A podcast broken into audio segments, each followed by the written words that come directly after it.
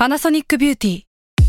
มากกว่าเครื่องเป่าผมด้วยนาโนอีเทคโนโลยีล่าสุดที่จะเปลี่ยนทุกประสบการณ์ที่คุณเคยมีนาโนอีมอยส์เจอร์พลัสเพิ่มความชุ่มชื้นให้เส้นผมหลังใช้งานมากขึ้นถึง 18 เท่า พร้อมชะลอการเฟดของสีผมสำหรับคนชอบทำสีผม ดูแลความชุ่มชื้นทั้งเส้นผม หนังศีรษะและผิวคุณ Panasonic NA0J มีเทคโนโลยีนาโนอีที่ care only you s a l m o n PODCAST มัน สด อร่อย ทฤษฎีสมคบคิดเรื่องลึกลับ สัตว์ประหลาดฆาตกรรม ความลี้ลับที่หาสาเหตุไม่ได้ เรื่องเล่าจากเคสจริงที่น่ากลัวกว่า fiction สวัสดีครับ ผมยชญ์ บรรพพงศ์ผมธัญวัฒน์อิพภูดม นี่คือรายการ Untitled Case สวัสดีครับ ยินดีต้อนรับสู่รายการ Untitled Case ตอนที่ 167ครับผม ครับ สวัสดีครับ วันนี้เรามาอยู่กันในทีมทีมอะไรอะอ๋อทีม disguise นี่ผมพยายามทำศัพท์แสงยากทำเลยนะศัพท์ยาก disguise มันคือการปลอมตัวแฝงตัว ไม่ใช่แฝงหรือเปล่าไม่ใช่แฝงตัว มันตัคือปลอมตัว ปลอมแปลงตัวตนเออเออเออทั้งทั้งในเชิงที่ว่า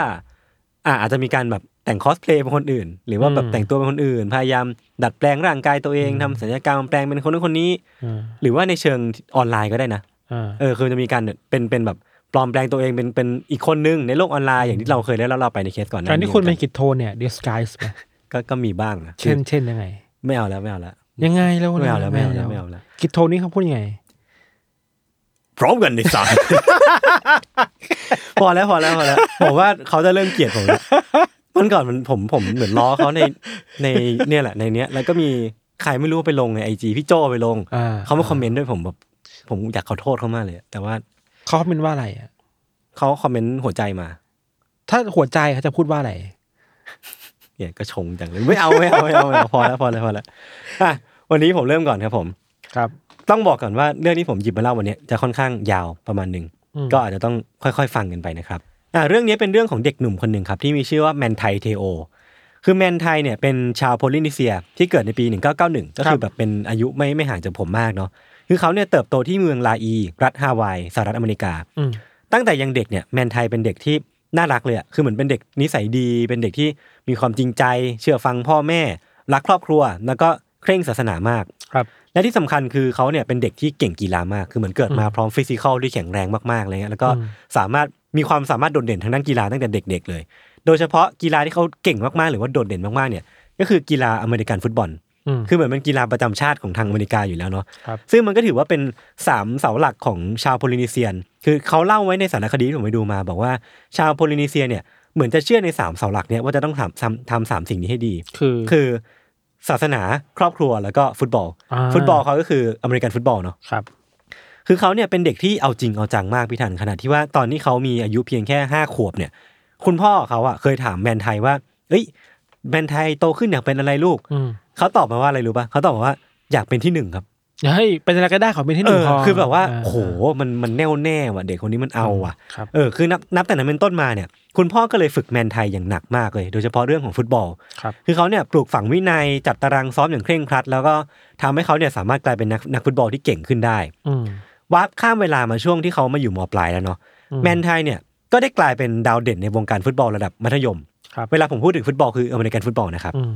คือเขาเนี่ยเล่นเป็นตำแหน่ง linebacker ซึ่งมันเป็นตำแหน่งตัวรับอะพี่ธัญ ถ้าเคยอืมใครดูไอชิลด์ยี่สิบเอ็ดหรือว่าติดตามอืม NFL อยู่เลยนะก็จะคุ้นเคยเนาะอืม linebacker เนี่ยเป็นตำแหน่งที่ต้องทำหน้าที่สกัด play บุกของอีกฝั่งหนึ่งเหมือนเป็นตำแหน่งตัวรับอะคือถ้าเราดูเกม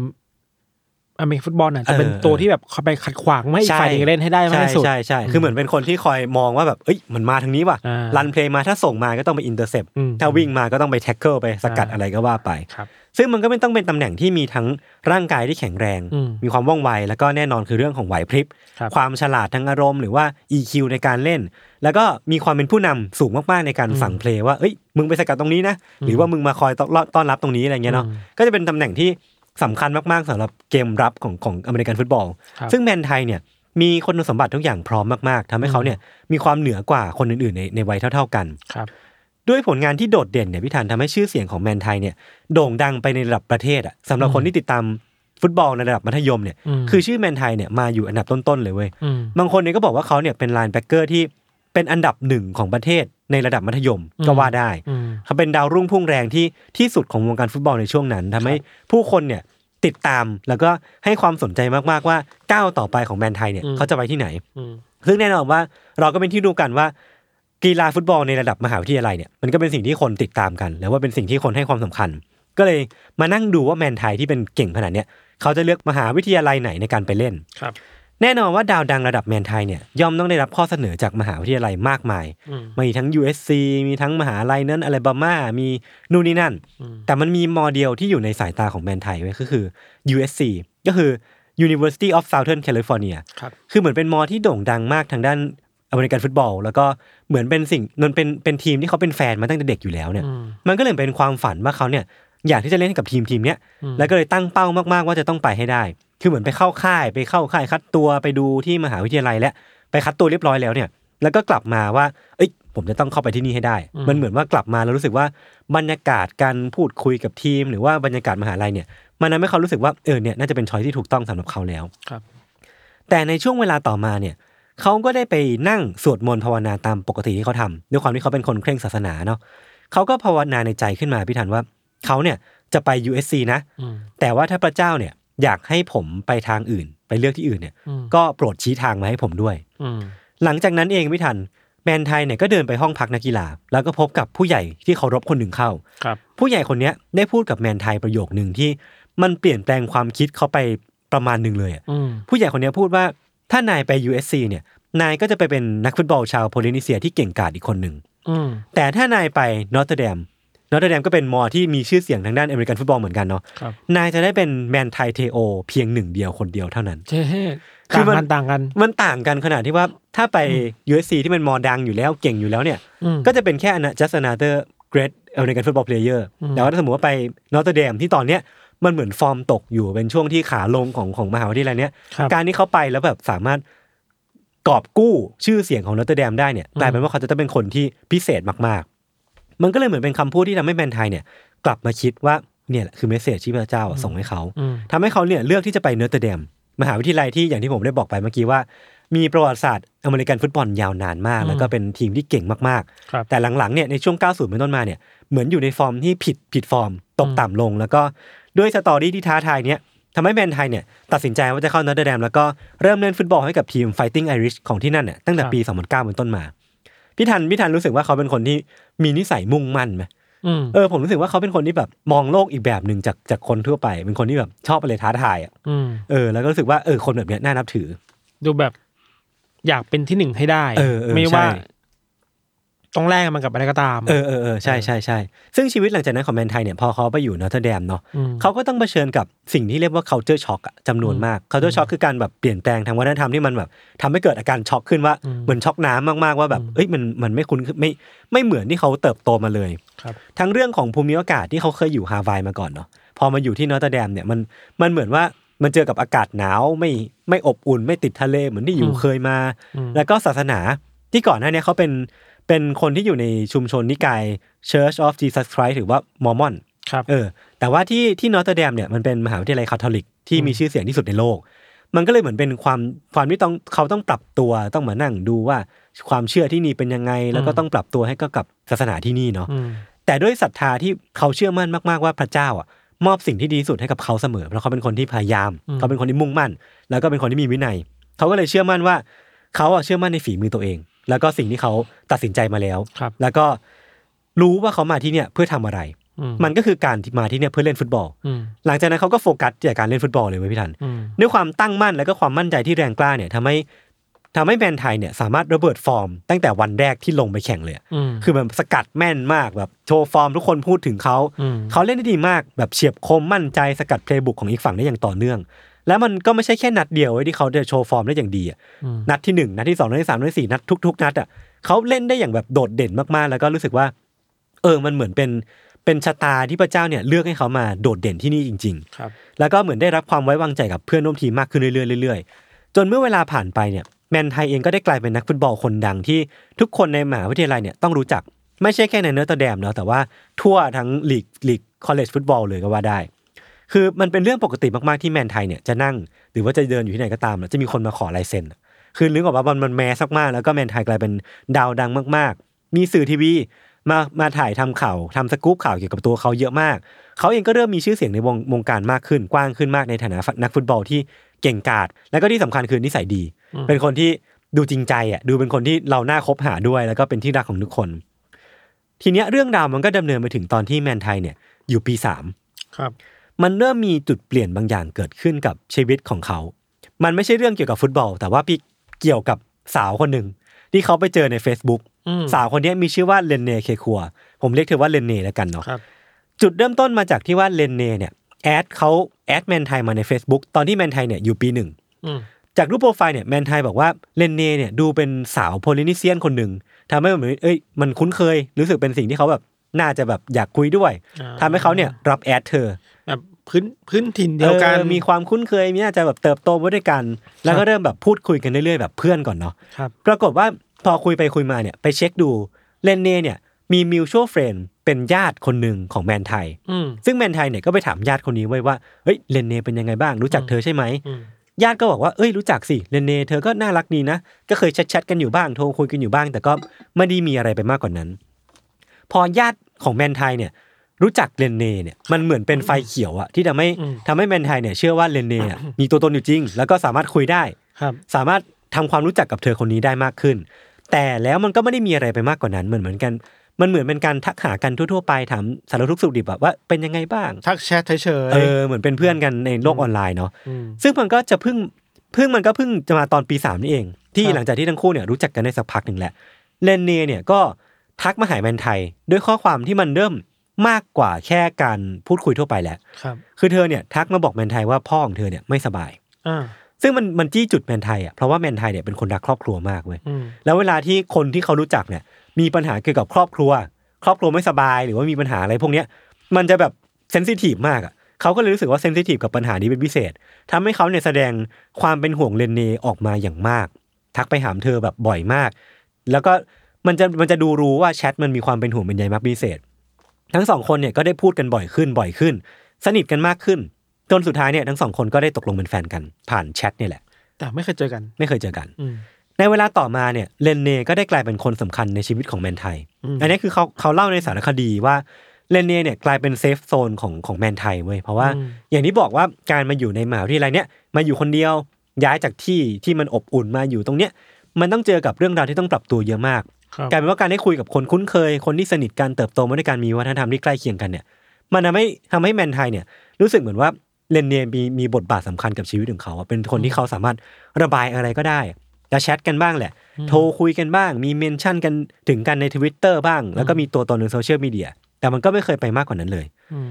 มันมีความแปลกๆอยู่บ้าง ที่มันเหมือนเป็น red flag นิดหน่อยสำหรับแมนไทยแล้วก็ครอบครัวคือว่าครับทุกครั้งที่แมนแมนไทยเนี่ยต้องการที่จะ video call ไปอะอืม เขา call ติดนะโทรไปอืมเสร็จปุ๊บ แต่ว่าปัญหาคือว่ามันจะเป็นบทสนทนาประมาณนี้เว้ยเอ้ยเป็นยังไงบ้าง คุณเห็นฉันไหมเลนเน่ก็จะบอกว่า เอ้ย ฉันเห็นคุณ คุณเห็นฉันไหมอืมแมนไทยก็จะไม่เห็นว่าเลนเน่เปิดกล้องอยู่ แล้วเลนเน่อ่าก็จะบอกว่าเอ้ยแต่ฉันเปิดกล้องแล้วนะสงสัยเป็นที่สัญญาณอินเทอร์เน็ตแน่ๆเลยกล้องเสียนี่กล้องเสียหรือว่าเป็นนู่นนี่นั่นแน่เลย ซึ่งมันก็เป็นอย่างนี้เรื่อยๆเว้ยทุกครั้งที่แมนไทยโทรไปอืมมันจะเป็นแบบมีปัญหาทางอินเทอร์เน็ตบ้าง อุปกรณ์ขัดข้องบ้าง ไม่รับสายบ้าง แต่ว่ามันมันมันก็เหมือนเป็นปัญหาที่ไม่ได้ยิ่งใหญ่อะไรขนาดนั้น เพราะว่ามันก็ยังสามารถแชทคุยกันได้โทรคุยกันได้ แล้วก็ทำให้ทั้งคู่เนี่ยมีปฏิสัมพันธ์กันได้ แต่ว่านึกออกว่าคนเป็นแฟนกันอะสำหรับเป็นไทยเองอะก็ต้องต้องการการเจอตัวเว้ยอืมเออคือคือมันมันก็คงขาดไม่ได้เนาะคือแบบเขาก็เป็นวัยรุ่นด้วยเขาเป็นคนนั้นนู่นนี้ด้วยเนาะตามภาษาคนนักการเป็นแฟนกันเนี่ยมันก็ต้องอยากเจอเป็นธรรมดา ก็เลยมีการ แชทคุยกันว่า เอ้ย เรามันมันนัดเจอกันไหม ซึ่งก็ตกลงนัดเจอกันได้เนาะ แล้วก็แน่นอนว่าแมนไทยเนี่ยตื่นเต้นมาก แล้วก็เฝ้ารอวันที่จะได้เจอกับเลนเน่ตัวเป็นๆสักทีหนึ่งหลังจากที่คุยกันมาแบบไม่เคยเจอหน้ากันเลย ใช่อ่าแล้วมันก็เป็นในช่วงเวลาก่อนหน้าที่จะได้เจอกันนั่นเองไม่ทัน ที่ครับแมนไทยเนี่ยได้รับข้อความมันเด้งมาในมือถืออมันเป็นข้อความจากคนแปลกหน้าเขาไม่รู้จักเบอร์นี้มาก่อนอืมมันมันเป็นข้อความที่ส่งมาบอกว่า เอ้ย ผมเป็นญาติของเลนเน่นะ นี่เรื่องด่วนมาก เลนเน่ประสบอุบัติเหตุทางรถยนต์อ่าเออ คือมันมันเกิดขึ้นในวันก่อนหน้าที่ทั้งคู่จะเจอกันอืม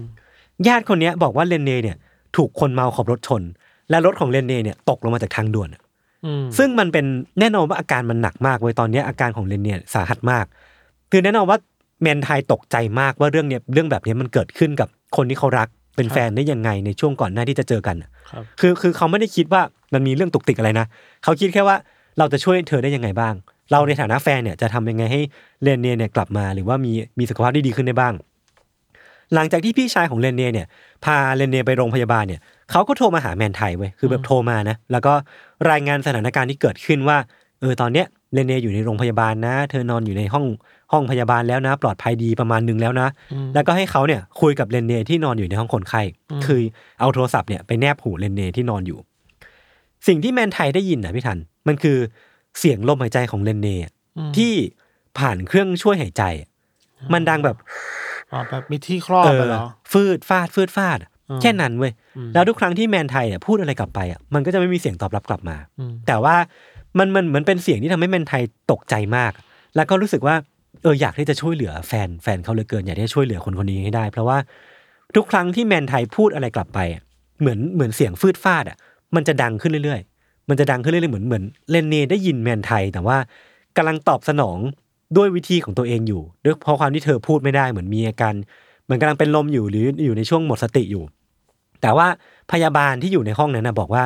เลเน่เนี่ยได้ยินแมนไทยนะแล้วก็อยากให้เขาพูดมาเรื่อยๆ สิ่งที่แมนไทยทำหลังจากนั้นเนี่ยคือว่าเขาก็โทรไปทุกวันเว้ยโทรไปที่เบอร์พี่ชายของเลนเน่แล้วก็คุยกับเธอทุกวันผ่านโทรศัพท์ เลนเน่ก็ตอบแค่แบบแค่คือเฟืดฟืดฟาดแค่เนี้ยอืมแล้วก็ไม่ได้มีอะไรคืบหน้าเว้ยเคราะห์ซ้ำกรรมซัดด้วยซ้ำอะคือเหมือนเหมือนแมนไทยได้รับทราบจากครอบครัวมากขึ้นว่าอืมเลนเน่เนี่ย ไม่ใช่แค่ประสบอุบัติเหตุนะแต่เธอเนี่ยเป็นลูคีเมียอยู่แล้วด้วยอ่าเออ คือเป็นข้าไใหญ่มะเร็งอยู่แล้วด้วยอะคือมันก็ทำให้เขาเนี่ยเป็นห่วงแล้วก็อยากที่จะช่วยเธอมากขึ้นไปอีกเว้ย หลังจากนั้นแมนไทยก็เลยโทรไปทุกวัน แม้ว่าตัวเองเนี่ยจะต้องซ้อมหนัก เพราะว่าเป็นเดอะแบกของทีม แล้วก็เชื่อว่าเสียงของเขาเนี่ยความรักของเขาเนี่ยจะช่วยเลนเน่ได้ครับสุดท้ายความพยายามก็สำเร็จ ในการโทรครั้งหนึ่งเนี่ยเลนเน่เนี่ยหลังจากที่ได้ยินเสียงของแมนไทยไม่ทันก็กลับมาเรียกชื่อแมนไทยได้อีกครั้งหนึ่ง มันเหมือนเป็นการคืนชีพอะเพราะว่าแมนไทยเนี่ยจริงๆ คือเขาเองก็ไม่ได้อาจจะไม่ได้คาดหวังว่าว่าเลนเน่เนี่ยจะกลับมามีชีวิตอีกครั้งหนึ่งอืมแต่กลายเป็นว่าการที่เลนเน่เนี่ยกลับมามีชีวิตเนี่ยทำให้ความสัมพันธ์ของทั้งคู่เนี่ย มันแนบแน่นขึ้นกว่าที่เคยเป็นด้วยซ้ำอะเพราะว่ามันเหมือนเป็นมันเหมือนว่าแมนไทยเนี่ยสามารถใช้ความจริงใจใช้ใช้จิตวิญญาณบางอย่างของเขาในการช่วยปลุกเลนเน่ขึ้นมาได้ครับอันนี้คือสิ่งที่เขาเชื่อเนาะซึ่งก็เหมือนว่าเลนเน่เนี่ยจะกลับมาได้ประจวบเหมาะพอดี เพราะว่าช่วงนั้นน่ะมันเป็นช่วงที่แมนไทยอยู่ปีสี่คือเขาต้องตั้งใจมากๆ เพื่อที่จะมุ่งสู่สเต็ปต่อไป ก็คือการดราฟเข้า NFL โอ้เรื่องใหญ่เลย เออ ซึ่งการ draft เข้า NFL NFL เนี่ยสำหรับใครที่ติดตามลีกอเมริกาเนี่ย มันเป็นเรื่องใหญ่มากเว้ยเพราะว่าคอนแท c t หรือว่าสัญญาที่จะเซ็นอะมันหลักสิบล้านดอลลาร์อืมคือมันไม่ใช่ไม่ใช่เรื่องเล็กๆอะมันเหมือนเป็นการตัดสินใจหรือว่าเป็นเป็นช่วงเวลาที่เขาต้องทุ่มเทมากๆ เพื่ออนาคตอีกอีกหลักสิบปีหลังจากเนี้ยมันคือจุดเปลี่ยนของนักกีฬาใช่ใช่อาใช่ชีพนี้นะเออเขาก็เลยคิดว่าเนี่ยกูต้องทุ่มให้เต็มที่ครับแล้วก็ด้วยการ support ของเลนเน่เนี่ยทำให้แบรนด์ไทยเนี่ยสามารถทุ่มเทแล้วก็โฟกัสได้อย่างเต็มที่ แล้วก็เป็นผู้นำของทีมอย่างไร้ข้อกังขาเขาก็เลยสามารถพาทีม Notre Dame เนี่ย ชนะรวดเลยพี่ทัน ปราบทุกทีมไม่มีใครชนะเขาได้เลย แล้วก็สร้างตำนานใหม่ของทีมในฐานะ คนที่ชื่อว่าแมนไทเทโอ อย่างที่พระเจ้าเนี่ยลิขิตไว้ให้เขาจริงๆอะอืมเออ แต่แล้วพี่ทันในเช้าวันอังคารที่ 12 กันยายน ปี 2012 แมนไทยเนี่ย ได้รับโทรศัพท์แจ้งข่าวแต่เช้าตรู่ว่า คุณยายของเขาน่ะเสียชีวิตอ่าคืออย่างที่บอกไปว่าแมนไทยกับครอบครัวเนี่ยคือสิ่งที่ ผูกพันกันแน่นแฟนมากๆ เพราะฉะนั้นการที่สมาชิกครอบครัวที่เป็นเสาหลักสำคัญอย่างคุณยายเสียชีวิตลงเนี่ยอืมมันทำให้แมนไทยเนี่ยเจ็บปวดมากเว้ยมันแบบสำหรับใครที่มีมีการสูญเสียวงศาคณาญาติไปก็น่าจะเข้าใจความรู้สึกสิ่งความรู้สึกนี้เนาะคือมันเจ็บปวดมากอะแล้วก็วันนั้นทั้งวันอะแมนไทยไม่พร้อมคุยกับใครเลยเว้ยอืมรวมถึงเลนเน่ด้วยที่เป็นแฟนของเขาเนี่ยอืมคือเขาเขาตอบแบบถามคำตอบคำตอบสั้นๆนุ่นห้วนๆจนจนเขาและเลนเน่เนี่ยมีปากเสียงกันอืมและในขณะที่เขาเนี่ย กำลังจะกลับไปซ้อมอะกำลังเดินไปสู่สนามซ้อมอะก็มีโทรศัพท์อีกอีกโทรศัพท์หนึ่งโทรเข้ามาอืมมันเป็นโทรศัพท์ที่โทรมาจากพี่ชายของเลนเน่พี่ชายของเลนเน่เนี่ยโทรมาร้องไห้ฟูมฝ่ายอืมบอกว่าเลนเน่อะเสียชีวิตแล้วเอ้าทั้งที่เพิ่งฟื้นกลับมาเนี่ยหรอกปะอ่าแต่ตอนเนี้ยเสียชีวิตแล้วอะด้วยโรคมะเร็งของเธอลูคีเมียที่บอกไป แล้วมันช่วงเวลาเด็กที่ญาติตัวเองเขาเพิ่งเสียไปเหมือนกัห่างกันไม่กี่ชั่วโมงเลยเว้ยอ่าโทรมาบอกว่า เลนเน่เสียชีวิตแล้วอ่าข่าวเนี้ยพี่ทันมันทำให้แมนไทยเนี่ย ถึงกับสติหลุดอะเรื่องว่ามันมันเหมือนเป็นฟางที่มันแบบขาดสะบั้นสองรอบติดต่อกันอะมันไม่เหลืออะไรแล้วเนี่ยคือแมนไทยลอสไปเลยเว้ยโวยวายร้องไห้ทำลายข้าวของคือเสียงเหล่าเนี้ยพี่ชายของเรนเนี่ยได้ยินเต็มสองหูเลยเว้ยว่าแมนไทยเนี่ย บ้าไปแล้วอะบ้าคลั่งไปแล้วเนาะมันเหมือนไม่มีอะไรที่คอยเหนี่ยวรั้งภาระอันหนักอึ้งของเขาเอาไว้อีกแล้ว การสูญเสียคนที่รักไปถึงสองคนในช่วงเวลาไม่กี่ชั่วโมงเนี่ย มัน ไม่ว่าใครก็คงเอาไม่อยู่เนาะแล้วตอนนั้นน่ะแมนไทยก็อายุเพิ่ง21ต้นๆเองอะคือเคยเขายังหนุ่มมากกับการที่จะต้องเจอเรื่องราวหนักหน่วงเช่นนี้เนาะแต่ว่าในช่วงเวลาที่เขากำลังหลงทางแล้วก็ล่องลอยอย่างไร้จุดหมายพี่ทัน ก็กลับเป็นเลนเนที่เสียชีวิตไปแล้วเนี่ย ก็เป็นคนที่เข้ามาช่วยเขาอีกครั้งหนึ่งยังไง คือช่วงเวลาก่อนที่เขาจะลงแข่งแมตช์แมตช์หนึ่งที่เป็นแมตช์สำคัญมากเนี่ยครับเขานั่งนั่งอยู่ที่อัฒจันทร์แล้วก็มีมีสายจากน้องสาวของเรนเน่เนี่ยโทรมาบอกว่า เออ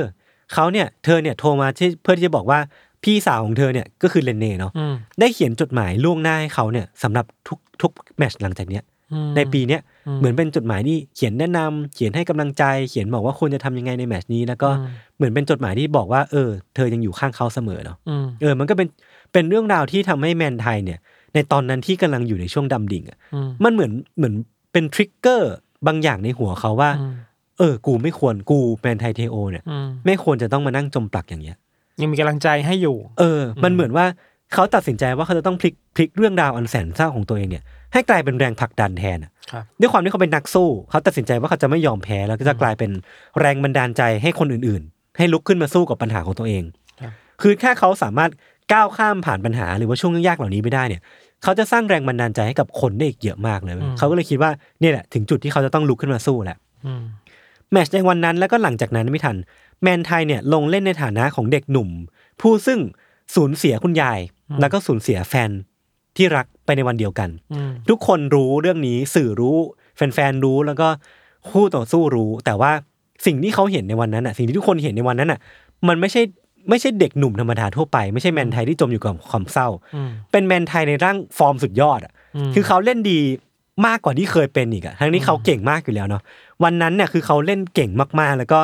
ยกระดับการเล่นของตัวเองเนี่ยมากขึ้นไปอีกขั้นหนึ่ง แล้วก็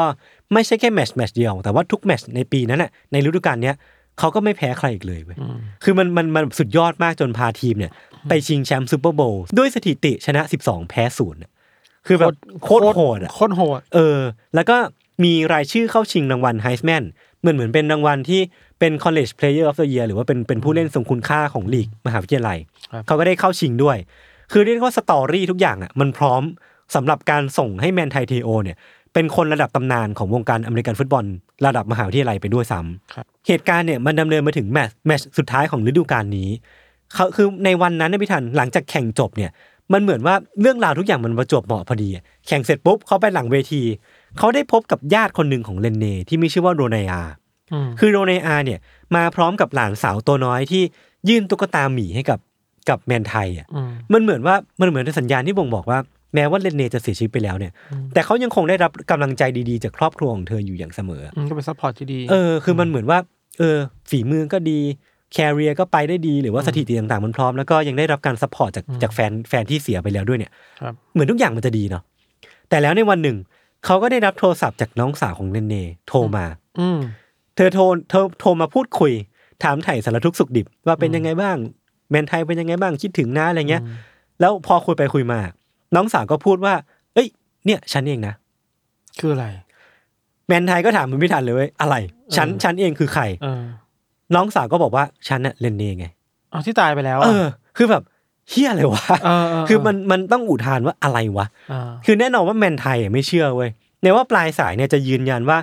สาเหตุที่เธอเนี่ย เลนเน่เนี่ยต้องบอกว่าเธอเสียชีวิตไปแล้ว หรือว่าเธอแบบต้องต้องแกล้งว่าเป็นตายเนี่ยคือว่าอืมมันมีอุบิเหตุบางอย่างที่เธอต้องต้องต้องซ่อนตัว ครอบครัวมีปัญหา เธอต้องแกล้งว่าทำเป็นตายเพื่อหนีปัญหาบางอย่างอืมซึ่งมันฟังดูไม่ขึ้นอยู่แล้วเนาะอืมจนจนแมนไทยเนี่ยต้องเหมือนให้ข้อจำกัดมาว่า ถ้าจะให้เชื่อจริง ๆ ว่าว่าเธอเป็นเลนเน่เนี่ยจะต้องส่งรูปมาอืมแล้วรูปที่แมนไทยขอ มันจะไม่ใช่แค่รูปเซลฟี่ธรรมดาเนื้ออกปะอ่าคือเขาเนี่ยขอว่าถ้ารูปส่งรูปมา มันจะต้องมีสามสิ่งนี้อ่า สิ่งข้อที่หนึ่งเนี่ยคือต้องมีชื่อย่อเลนเนอยู่ในรูปอืมไม่ว่าจะเขียนใส่กระดาษหรือว่า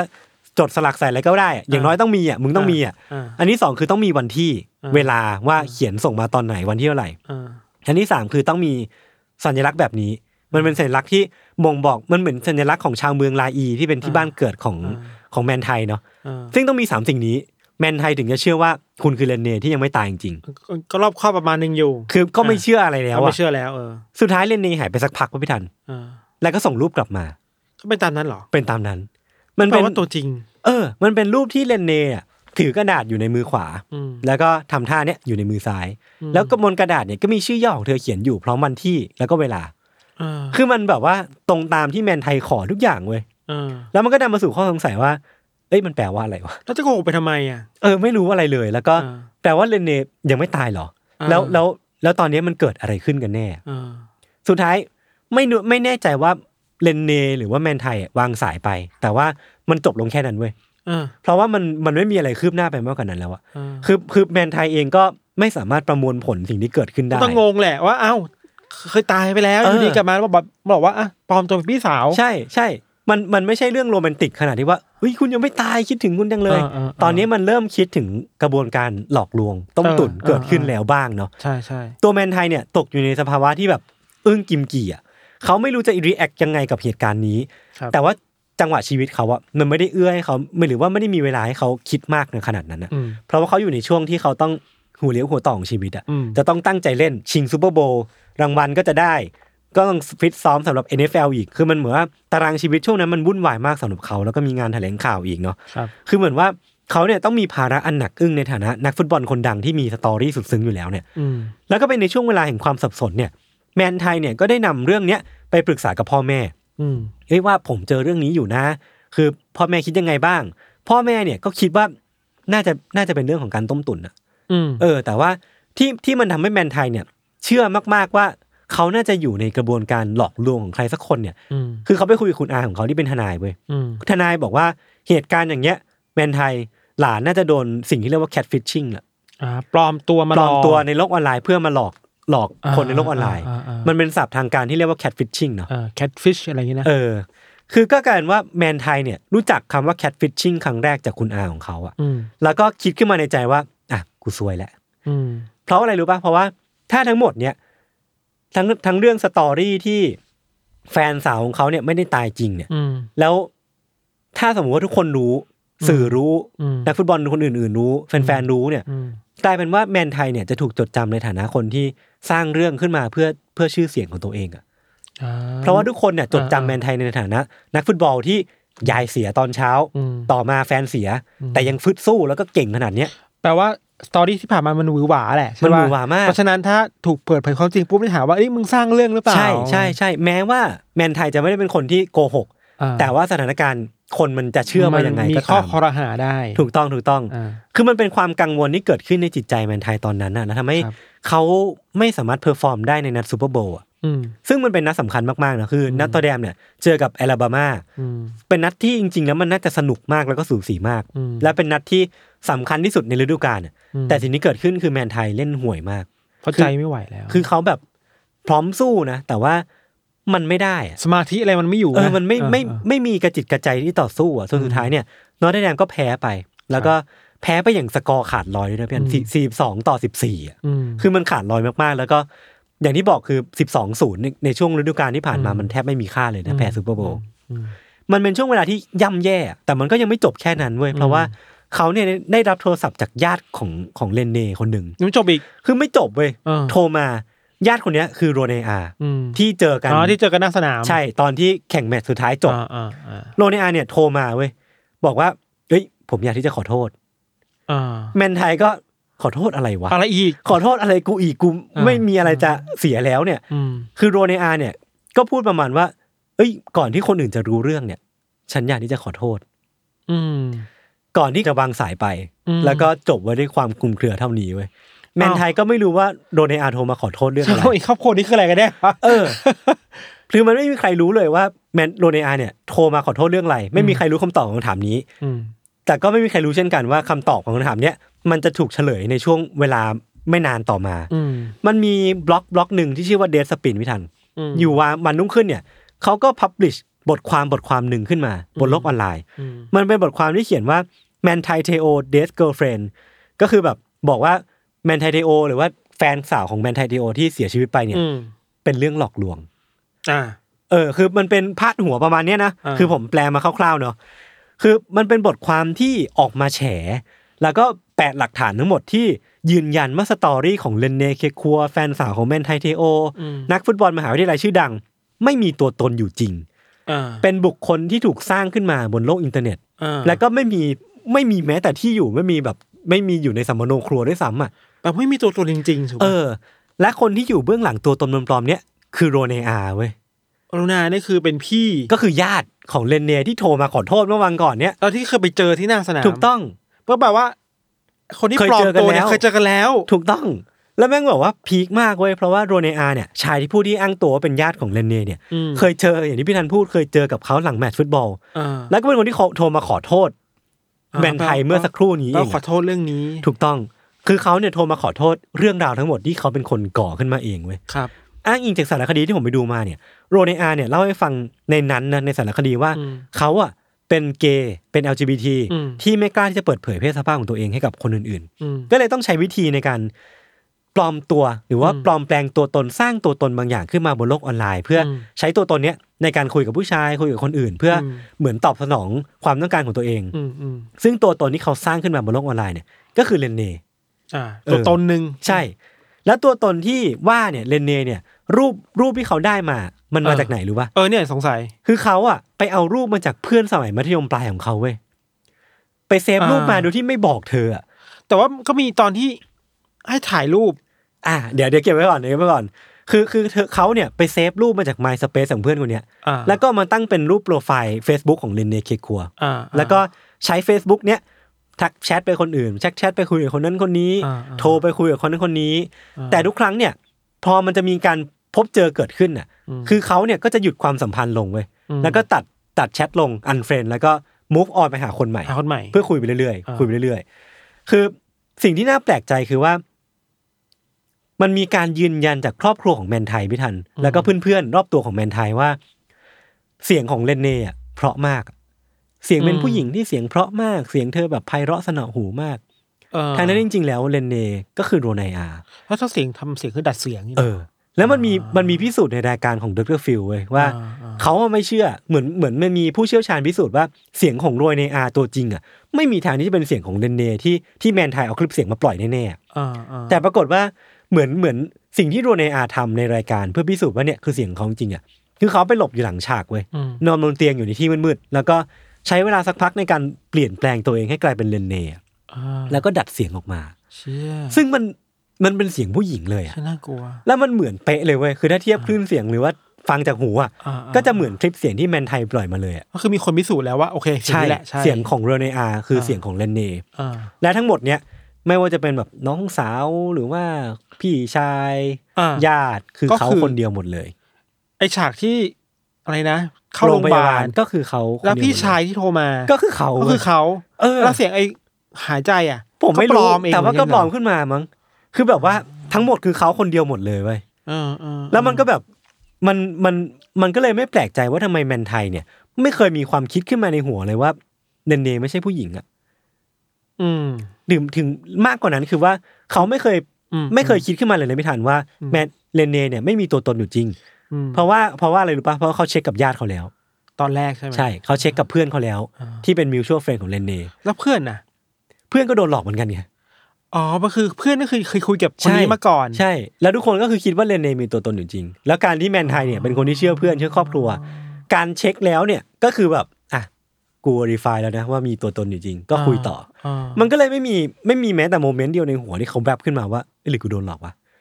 อเออ รู้ตัวอีกทีเนี่ย เรื่องราวมันก็เลยบานปลายเว้ยคือแบบมันก็ออกทีวีกลายเป็นข่าวโด่งดัง แล้วก็ไอ้บทความเนี้ยของเดสปินที่ที่ออกมาตีแฉเนี่ย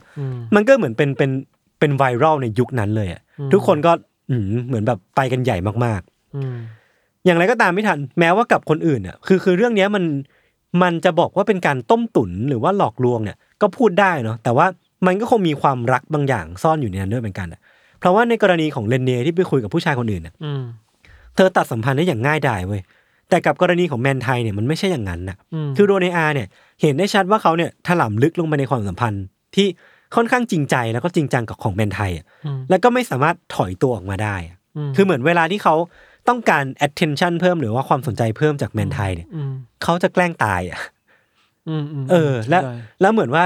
ไอเหตุการณ์ที่เขาเนี่ยกลับมามีชีวิตอีกครั้งหนึ่งหรือว่าโทรกลับมาบอกว่า เอ้ยเรนเนียกลับมาเอแล้วอนะเพื่ออะไรอะมันคือเกิดขึ้นหลังจากที่โรเนอาไปเจอแมนไทยที่หลังฟุตแมตช์ฟุตบอลนั้นอะเขาเลยอยากกลับเอมาอคอนก็เนเลคยอยากด้วยกลับมาเหรอคุยไอ้เหี้ยก็เลยก็เลยสร้างเรื่องว่าตัวเองเนี่ย กลับมามีชีวิตเพื่อคุยกับแมนไทยอีกครั้งหนึ่งอะมันแบบว่า มันมันก็พูดยากเหมือนกันนะว่ามันคือการต้มตุ๋นอะมันคือต้มตุ๋นแหละ มันคือหลอกแหละมันคือหลอกแหละ แต่ว่ามันก็มีความแบบรักบางอย่างอยู่ในนั้นน่ะ เออรักก็รักจริงรักไม่ผิดหลอกแต่ ใช่ใช่การหลอกแบบเนี้ยเนาะใช่ถูกปะใช่ใช่ใช่คืออย่างที่พี่ธันพูดเลยว่า ก่อนหน้าเนี้ยที่พี่ธันสงสัยเรื่องของรูปใช่ไหมอืมว่าทำไงว่าทำไมถึงมีรูปเนี้ยเออคือด้วยความที่โรเนอากับเพื่อนคนเนี้ยรู้จักกันอยู่แล้วออเขาก็เลยทักไปขอให้เพื่อนคนเนี้ย ถ่ายรูปตามหนึ่งสองสามนี้มาให้หน่อย อ๋อไม่คือว่าผู้หญิงคนเนี้ยก็ยังมีชีวิตอยู่จริงๆมีชีวิตอยู่จริงๆคุยกับคนนี้อยู่จริงเราไม่รู้เรื่องราวทั้งหมดที่เกิดขึ้นเลยๆก็ซวยไปเลย เออ แล้วคือเธอก็โกรธมากเว้ยโกรธโรเนอามากที่ที่ที่เอารูปของเธอไปใช้อะ แต่ว่าตอนที่คนนี้มันดังอะแล้วผู้หญิงคนนี้ไม่รู้ตัวเลยเหรอว่าไม่รู้ตัวเองดัง ไม่รู้ คือด้วยความที่มันอยู่คนละแวดวงมันเป็นมันมันเป็นวงการฟุตบอลอะ เออ มันคงไม่ได้แมสขนาดที่ทุกคนต้องรู้อะเนาะ เออ แต่ว่า ความพีคคือหลักฐานที่มันมัดตัวโรเนอาได้มากที่สุดเนี่ยก็คือว่าผู้หญิงคนเนี้ยเพื่อนผู้หญิงคนเนี้ยส่งรูปเนี้ยให้กับแค่โรเนอาคนเดียวอ่าเออ มันก็ค่อนข้างชัดนะว่ามัดตัวได้ใครเป็นคนปล่อยรูปหรือว่ารูปเนี้ยถ้ามันอยู่ในพับลิกเนี่ยก็แปลว่าโรเนอาเนี่ยน่าจะเป็นคนที่ทำเรื่องนี้ขึ้นมาอืมแล้วมันจบยังไงเรื่องเนี้ยเรื่องนี้จบลงก็คือว่า ในแง่คดีความไม่มีอะไรเกิดขึ้นเลยเขาคือไม่ไม่ได้ฟ้องร้องอะไรกันหรอไม่มีอะไรเกิดขึ้นเลยอ่าและแต่ในแง่ชีวิตอะอ่ามัมันมีความพลิกผันเกิดขึ้นเยอะมากเว้ยอ่าอย่างที่บอกว่า แมนไทเทโอเป็นเป็นดาวรุ่งมากอ่าเป็นซุปตาร์ๆเป็นคนที่ควรจะไปได้ดีในวงการฟุตบอลอะอ่าแต่สิ่งที่เกิดขึ้นหลังจากนั้นเนี่ยคือว่า มันเหมือนว่าจากฮีโร่นักฟุตบอลที่สู้เพื่อคนที่รักที่ตายไปอะเขาก็กลายเป็นตัวตลกในสายตาของสื่ออืม ถูกล้อเลียนออกรายการทีวี อืม มีคนทำมีม ภาพการ์ตูนที่เห็นในในสารคดีคือว่าเป็นแมนไทเหมือนเป็นแคปชั่นคือแมนไทกับกับแฟนสาวของเขา อืม เป็นในภาพเนี่ยเป็นแค่ผู้ชายคนหนึ่งที่โอบกอดอากาศอะใช่คือแฟนสาวไม่อยู่จริงอะ เจ็บปวดแล้วแบบว่าสิ่งที่มันมีวางขายอยู่หน้าสนามฟุตบอลอะมันเป็น merchandise ที่ชื่อว่าแมนไท girlfriend doll ตุ๊กตาอืมแต่เป็นกล่องเปล่าอะาคือแบบว่าสนุกกันใหญ่นึกออกไหมมันเหมือนว่าเออสนุกกันใหญ่ในเออในเออเออมันล้อกันเยอะเกินอะ แล้วแล้วเออมันมาช่วงพริบตาเดียวนึกออกปะเพราะว่าก่อนหน้านี้ทุกคนรักแมนไทมากอืมแล้วก็เพียงแค่ชั่วข้ามคืน ก็กลายเป็นอีกแบบหนึ่งเดินไปไหนก็มีแต่คนซุบซิบนินทาอืมในแง่ของอาชีพอันนี้เล่าสั้นๆแล้วกันเนาะจากเดิมที่เขาถูกตั้งเป้าไว้หรือว่าถูกเก็งไว้ว่า เป็นจะต้องเป็น draft รอบแรกของ NFL อะอืมสัญญาเป็นหลายสิบล้านเหรียญเนาะเขาก็กลับถูก draft ในรอบสองแทนคือแบบไม่ผ่าน draft รอบแรกด้วยซ้ำอะอืมแล้วก็ไปอยู่ทีมถูก draft ในอันดับ 38 ไปอยู่กับ San Diego Chargers คือเงินหายไปเยอะมากๆ แล้วก็เหมือนเขาเป็นลูกคนโตของบ้าน ก็เลยถูกคาดหวังไว้ว่าจะต้องเอาเงินที่ได้จาก NFL เนี่ยอืมอืมในฐานะมือโปรมืออาชีพเนี่ยไปไปช่ช่ววยยเหเหลืลืออคครรออบบคครัรัววแต่ปรากฏว่ามันก็ไม่ได้ขนาดนั้นแล้วครับแล้วพอไปเล่นจริงอะไม่ทัน คือน่าจะมีแมนไทยเนี่ยน่าจะมีอาการที่เรียกว่า panic attack อะอืมอืมพอลงไปในสนามผู้คนล้อเลียนเขาเขารู้สึกว่าเขากดดันอืมมือเขาชาอืมปากสั่น สติไม่อยู่กับเนื้อกับตัวอืมอืมเขาเป็นอย่างเงี้ยตลอดสามสี่ปีแรกที่เล่นให้กับ NFL อะอืมแล้วมันมัน มันกลายเป็นว่าแมนไทยทีโอที่เคยเป็นคนที่มั่นใจในตัวเองมาก ๆ คนที่เก่งมากๆอะมมันไม่มีภาพนั้นอีกแล้วอะ มีแต่คนที่ลงไปในสนามแล้วก็เจอแต่ความกังวลอืมเจอแบบอืมไม่มั่นใจในตัวเอง แล้วก็อืมไม่สามารถกลับมาคืนฟอร์มได้อีกแล้ว หรือแม้กระทั่งว่าความสัมพันธ์กับคนรอบตัวคนใหม่เนี่ยเขาก็ไม่สามารถสร้าง relationship ใหม่ ๆ ได้ง่ายขนาดนั้นแล้วมันเหมือนความไว้วางใจมันถูกถูกลดทอนความสำมันคัญมีลงแผลในใจอยู่แล้ว เออว่าแบบ ถ้าเราสนิทกับคนนี้เขาจะเป็นตัวปลอมหรือว่า หรือว่าไม่ไม่กล้าจะไปมีความสัมพันธ์ที่ใช่ดีๆกับใครแล้วเพราะเออกลัวตัวเองตลอดนะ ใช่มันก็แบบน่ากลัวเหมือนกัน ส่วนโรเนอาที่เป็นคู่กรณีเนี่ย ก็มีปัญหาในการใช้ชีวิต เพราะว่าทุกคนรู้จักเขา เขาไม่สามารถหางานได้ ทุกครั้งที่เขายื่นไปสมัครไปเนี่ย ก็จะเป็นคนบอกว่าไอ้ยนี่ไง คนที่อยู่ในข่าวแมนไทยเทโออ๋เนี่ยอที่ไปหลอกแมนไทเอยอมาใช่ใช่ประมาณนั้นน่ะแล้วก็ไม่ได้คุยกับแมนไทยอีกเลยอืมเขาเนี่ยก็ย้ายกลับไปอยู่ที่บ้าน ที่บ้านเกิดที่อเมริกันซามัว ซึ่งมีชุมชนของ LGBT แล้วก็ใช้ชีวิตอยู่ที่นั่น เป็นตัวเองเต็มที่ก็จบคือก็แยกย้ายกันไปแยกย้ายกันไป ไม่แต่มีอะไรคนที่มากซวยสุดก็คือแมนไทยแหละเป็นไทยเพราะแล้วก็ครอบครัวกราฟกำลังขึ้นเนาะเออ เรื่องนี้เรื่องเดียวตกลงมาเลยอะใช่ใช่แล้วมันตกแบบดิ่งเหวเลยอะอืมอืซึ่งมันก็เป็นเรื่องที่สำหรับผมอะมันค่อนข้างอิมแพกเนาะอืมคือคือสารคดีที่ผมเอามาเล่าหรือว่าหาข้อมูลมาเนี่ยมันคืออมซีรีส์ชื่อ Untold ครับ เป็นตอนที่ชื่อว่า The Girlfriend Who Didn't Exist นะครับ ใน Netflix ไปหาดูกันได้อืมก็มีดีเทลที่เยอะกว่านี้มากอืมๆก็สนุกดีลองไปดูกันได้อืมครับ เราว่าอันหนึ่งที่ทำให้แมนไทยรู้สึกเชื่อใจเออเรื่องตรงหน้าคือการมีตัวละครเยอะมากมายเลย ใช่ใช่แล้วน้องสาวพี่ชาย มีน้องสาวมีพี่ชายมีอืมเหตุการณ์แปลกๆเกิดขึ้นน่ะอืมมพอมันมีโลกสมมุติที่ ดูน่าเชื่อถือเกิดขึ้นในใจของแมนไทยปุ๊บอะเออมันก็ไม่แปลกที่เขาจะ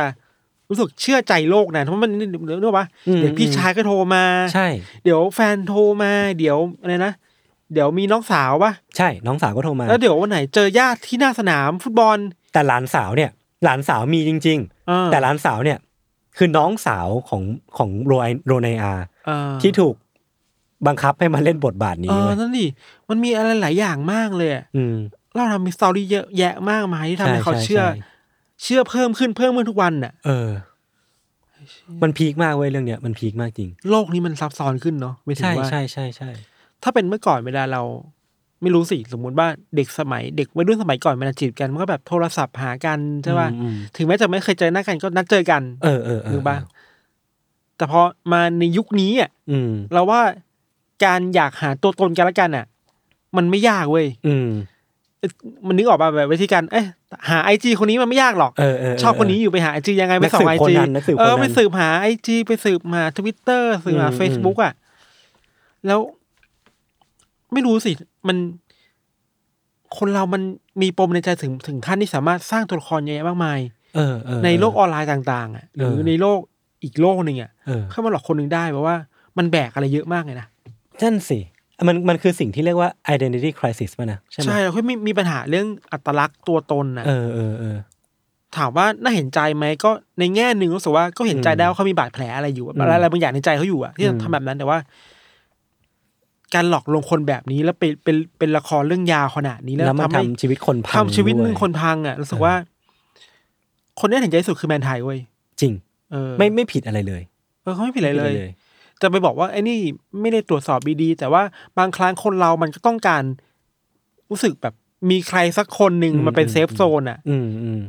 โอเค ภาพลักษณ์แมนไทจะดูเป็นแบบแข็งแกร่งนะใช่ป่ะยศบอกเป็นนักฟุตบอลแนวเดอะร็อกอะไรเงี้ยนะเออเออเออเออกล้ามใหญ่ๆอะไรอย่างงี้เนอะใช่ใช่แบบใช่เล่นในสนามฟุตบอลแต่ว่าในใจคนอาจจะเบาบางมากก็ได้ แล้วเขาต้องการใครสักคนหนึ่งอะอืมันก็ไม่ผิดที่เขาจะคุยกับใครสักคน แม้ว่าจะเป็นคนสมมติก็ตามอะมันไม่ผิดหรอก ใช่มันแต่ไม่ผิดคือว่าไอ้คนที่ฝั่งนั้นอะ มาหลอกกัมันอินมากเกินไปอะ เออจนหลอกเขาอะจนใช่ทำชีวิตคนมันพังอะอะไรเงี้ยครับ อืม แล้วว่าสำหรับเรานะ เรื่องนี้มันสามารถจบได้ที่การที่ถ้าตัวละครนั้นตายไปแล้วอะ อ่า แล้วจบอะ แล้วต่างคนต่างไปในชีวิตอะ เออ มันมันถึงขั้นขั้นนั้นมันก็จบเลยว่าภาคแรกเว้ย มันเหมือนจะดีอยู่แล้วใช่ปะที่ผมเล่ามาคือว่าพอเขาพลิกแรงบันดาลใจในการเสียชีวิตของเออเรนเน่เนี่ยเออ เป็นแรงฮึดสู้อะเออถ้ามันจบแค่ในนี้พี่ทันพูดอะมันจะเป็นแบบอะก็โอเค มันก็จะแบบเป็นใช่ กราฟที่พุ่งอยู่ ใช่คือแมนไทยก็จะเป็นก็จะเป็นนักกีฬาต่อไปใช่ได้ใช่ดีใช่ แต่ว่าพอกลับมาบอกว่าฉันยังไม่ตายอะคือโหมันหืพัง ไอ้การกลับมาสังสวนอันนั้นคือการที่แย่สุดเลยเว้ยใช่ใช่ใช่เนาะช่มันทำให้แบบเปลี่ยนทั้งคู่อะเออน่ากลัวว่ะโลกออนไลน์น่ากลัวน่ากลัวน่ากลัวสิ่งสิ่งที่ผมลืมเล่าไปอะพี่ทันพูดมาคือว่า อย่างที่พี่ทันพูดเลยมันคือการสร้างตัวตนหนึ่งขึ้นมา อืมเพราะฉะนั้นไอ้พวกญาติสนิทมิตรสหายพี่น้องเนี่ยใน Facebook เนี่ยมันขึ้นมา เขาสร้างทุกทุกคนขึ้นมาเองหมดเลยเว้ยมี acc ปลอมมาเหรอ มี acc ปลอม บอกว่าคนนี้คือพี่ชายนามสกุลเคคัว อันนี้คือน้องสาวชื่อตุ๊ดตุ๊ดเคคัว ญาติแล้วเขาเขา add โรไนอาเฟซบุ๊กตัวเองเนี่ย เข้าไปในเฟซของเรนเน่เคคัวในฐานะ cousin ด้วยคือญาติด้วยอะอ๋อคือสร้าง story เป็นแบบนั้น เออเออน่ากลัวจริงเรื่อง catfish อะไรเงี้ยอืมก็ในเมืองนอกมีเคสเยอะมากอืมเยอะแยะมากมายนะนานมากแล้วมาสิบกว่าปีแล้วมั้ง เราเพิ่งได้ยินสัมผัสจาก MTV เว้ย อ่า MTV เคยมีรายการชื่อนี้ชื่อว่า catfish อ๋อเหรอ คือแบบไปตามล่าหาแบบพวกแคทฟิชเนี่ยเหรพอวก catfish ในคดีต่างๆว่าคุณอ่าปลอมแปลงตัวตนยังไงเพื่อหลอกคนยังไงบ้างอืม อะไรเงี้ยก็คิดว่าก็เป็นปัญหาหนึ่งที่ดีแล้วที่เรามาพูดถึงอะเออเออบางทีพวกเราอาจจะต้องระวังระวังตัวกันมากขึ้นเออเวลา อาจจะไม่ใช่แค่เรื่องความสัมพันธ์ชู้สาวอะแต่มันคือแบบนึกออกปะ scammer อะอืม ต่างๆ อะไรเงี้ยบอกอืมอ้างว่าเป็นญาติคนนั้นที่คนนี้ทีอะไรมันเยอะอะไรเงี้ยครับ ในไทยก็สวยก็เคยมีนะ ในไทยมันเขาเรียกสิ่งนี้ว่า romance scammer เว้ยอ๋อเหรอเผื่อจะไปตามข่าวเออจะเป็นแก๊งคนต่างชาติที่มันหลอกผู้หญิงคนไทยไปแบบอ่ามีมีความรักแต่ก็รีดไถเงินมาหมดเลยอะไรเงี้ยอ่าคิดว่าต้องระวังดีๆโลโลกสมัยนี้มันซับซ้อนอะ มันปลอมตัวง่ายขึ้น ใช่ตรงนี้ดีกใช่ว่าใช่ใช่ครับ อย่างน้อยข้อบ่งชี้นี่คืออะถ้ายังไม่เจอหน้าจริงๆอะอืมระวังตัวไว้ก่อน เออ ระวังตัวไว้แล้วว่านะถอยขามาก้าวหนึ่งก่อนอืมอย่าเพิ่งอืมอย่าเพิ่งไปเต็มตัวแล้วกันเนาะอืมอืมอืมโลกนี้มันซับซ้อนขึ้นนะครับ ครับผมอ่าโอเคสนุกก็ดีพักฟังโฆษณาสักครู่ก่อนกลับมาฟังเรื่องของพิธันในเบรกหน้านะครับ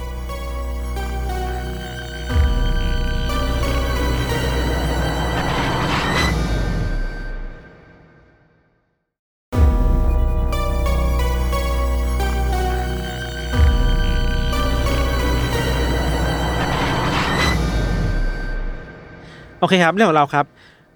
เรื่องของเราเนี่ย เป็นเรื่องที่เกิดขึ้นไม่นานอืมยศปีไหนนะของผมเกิดแมนไทเกิด91มันคือเกิดช่วง2012อะไรอ๋อเงี้ยอ๋อก็ไม่ห่างกันมากเออเรื่องนี้เนี่ยเกี่ยวกับผู้หญิงชาวอังกฤษคนหนึ่งครับ ชื่อว่าลินซี่ฮอคเกอร์อืมลินซี่เนี่ยเป็นนักศึกษาที่อาศัยอยู่ในเมืองโคเวนทรีอ่าฮะอังกฤษเนาะอ่าเป็นนักศึกษาที่ค่อนข้างเรียนเก่งมากเว้ยครับเรียนที่ University of Leeds แล้วก็เรียนจบคณะชีววิทยาด้วยเกียรตินิยมระดับหนึ่งโอ้โหในปี 2006อ่าคือเป็นเด็กสายวิทย์แล้วก็เรียนเก่งมากเนาะครับลินซี่เนี่ยตอนนั้นเรียนจบมาด้วยอายุ 21 ปีครับ เธอมีความคิดว่า เอ้ยเขาอยากจะเรียนปริญญาโทต่อนะอืมแต่ว่าก็รู้อยู่แล้วอะว่าการไปเรียนปอโทอะมันมันสูบชีวิตคนเว้ยอ่า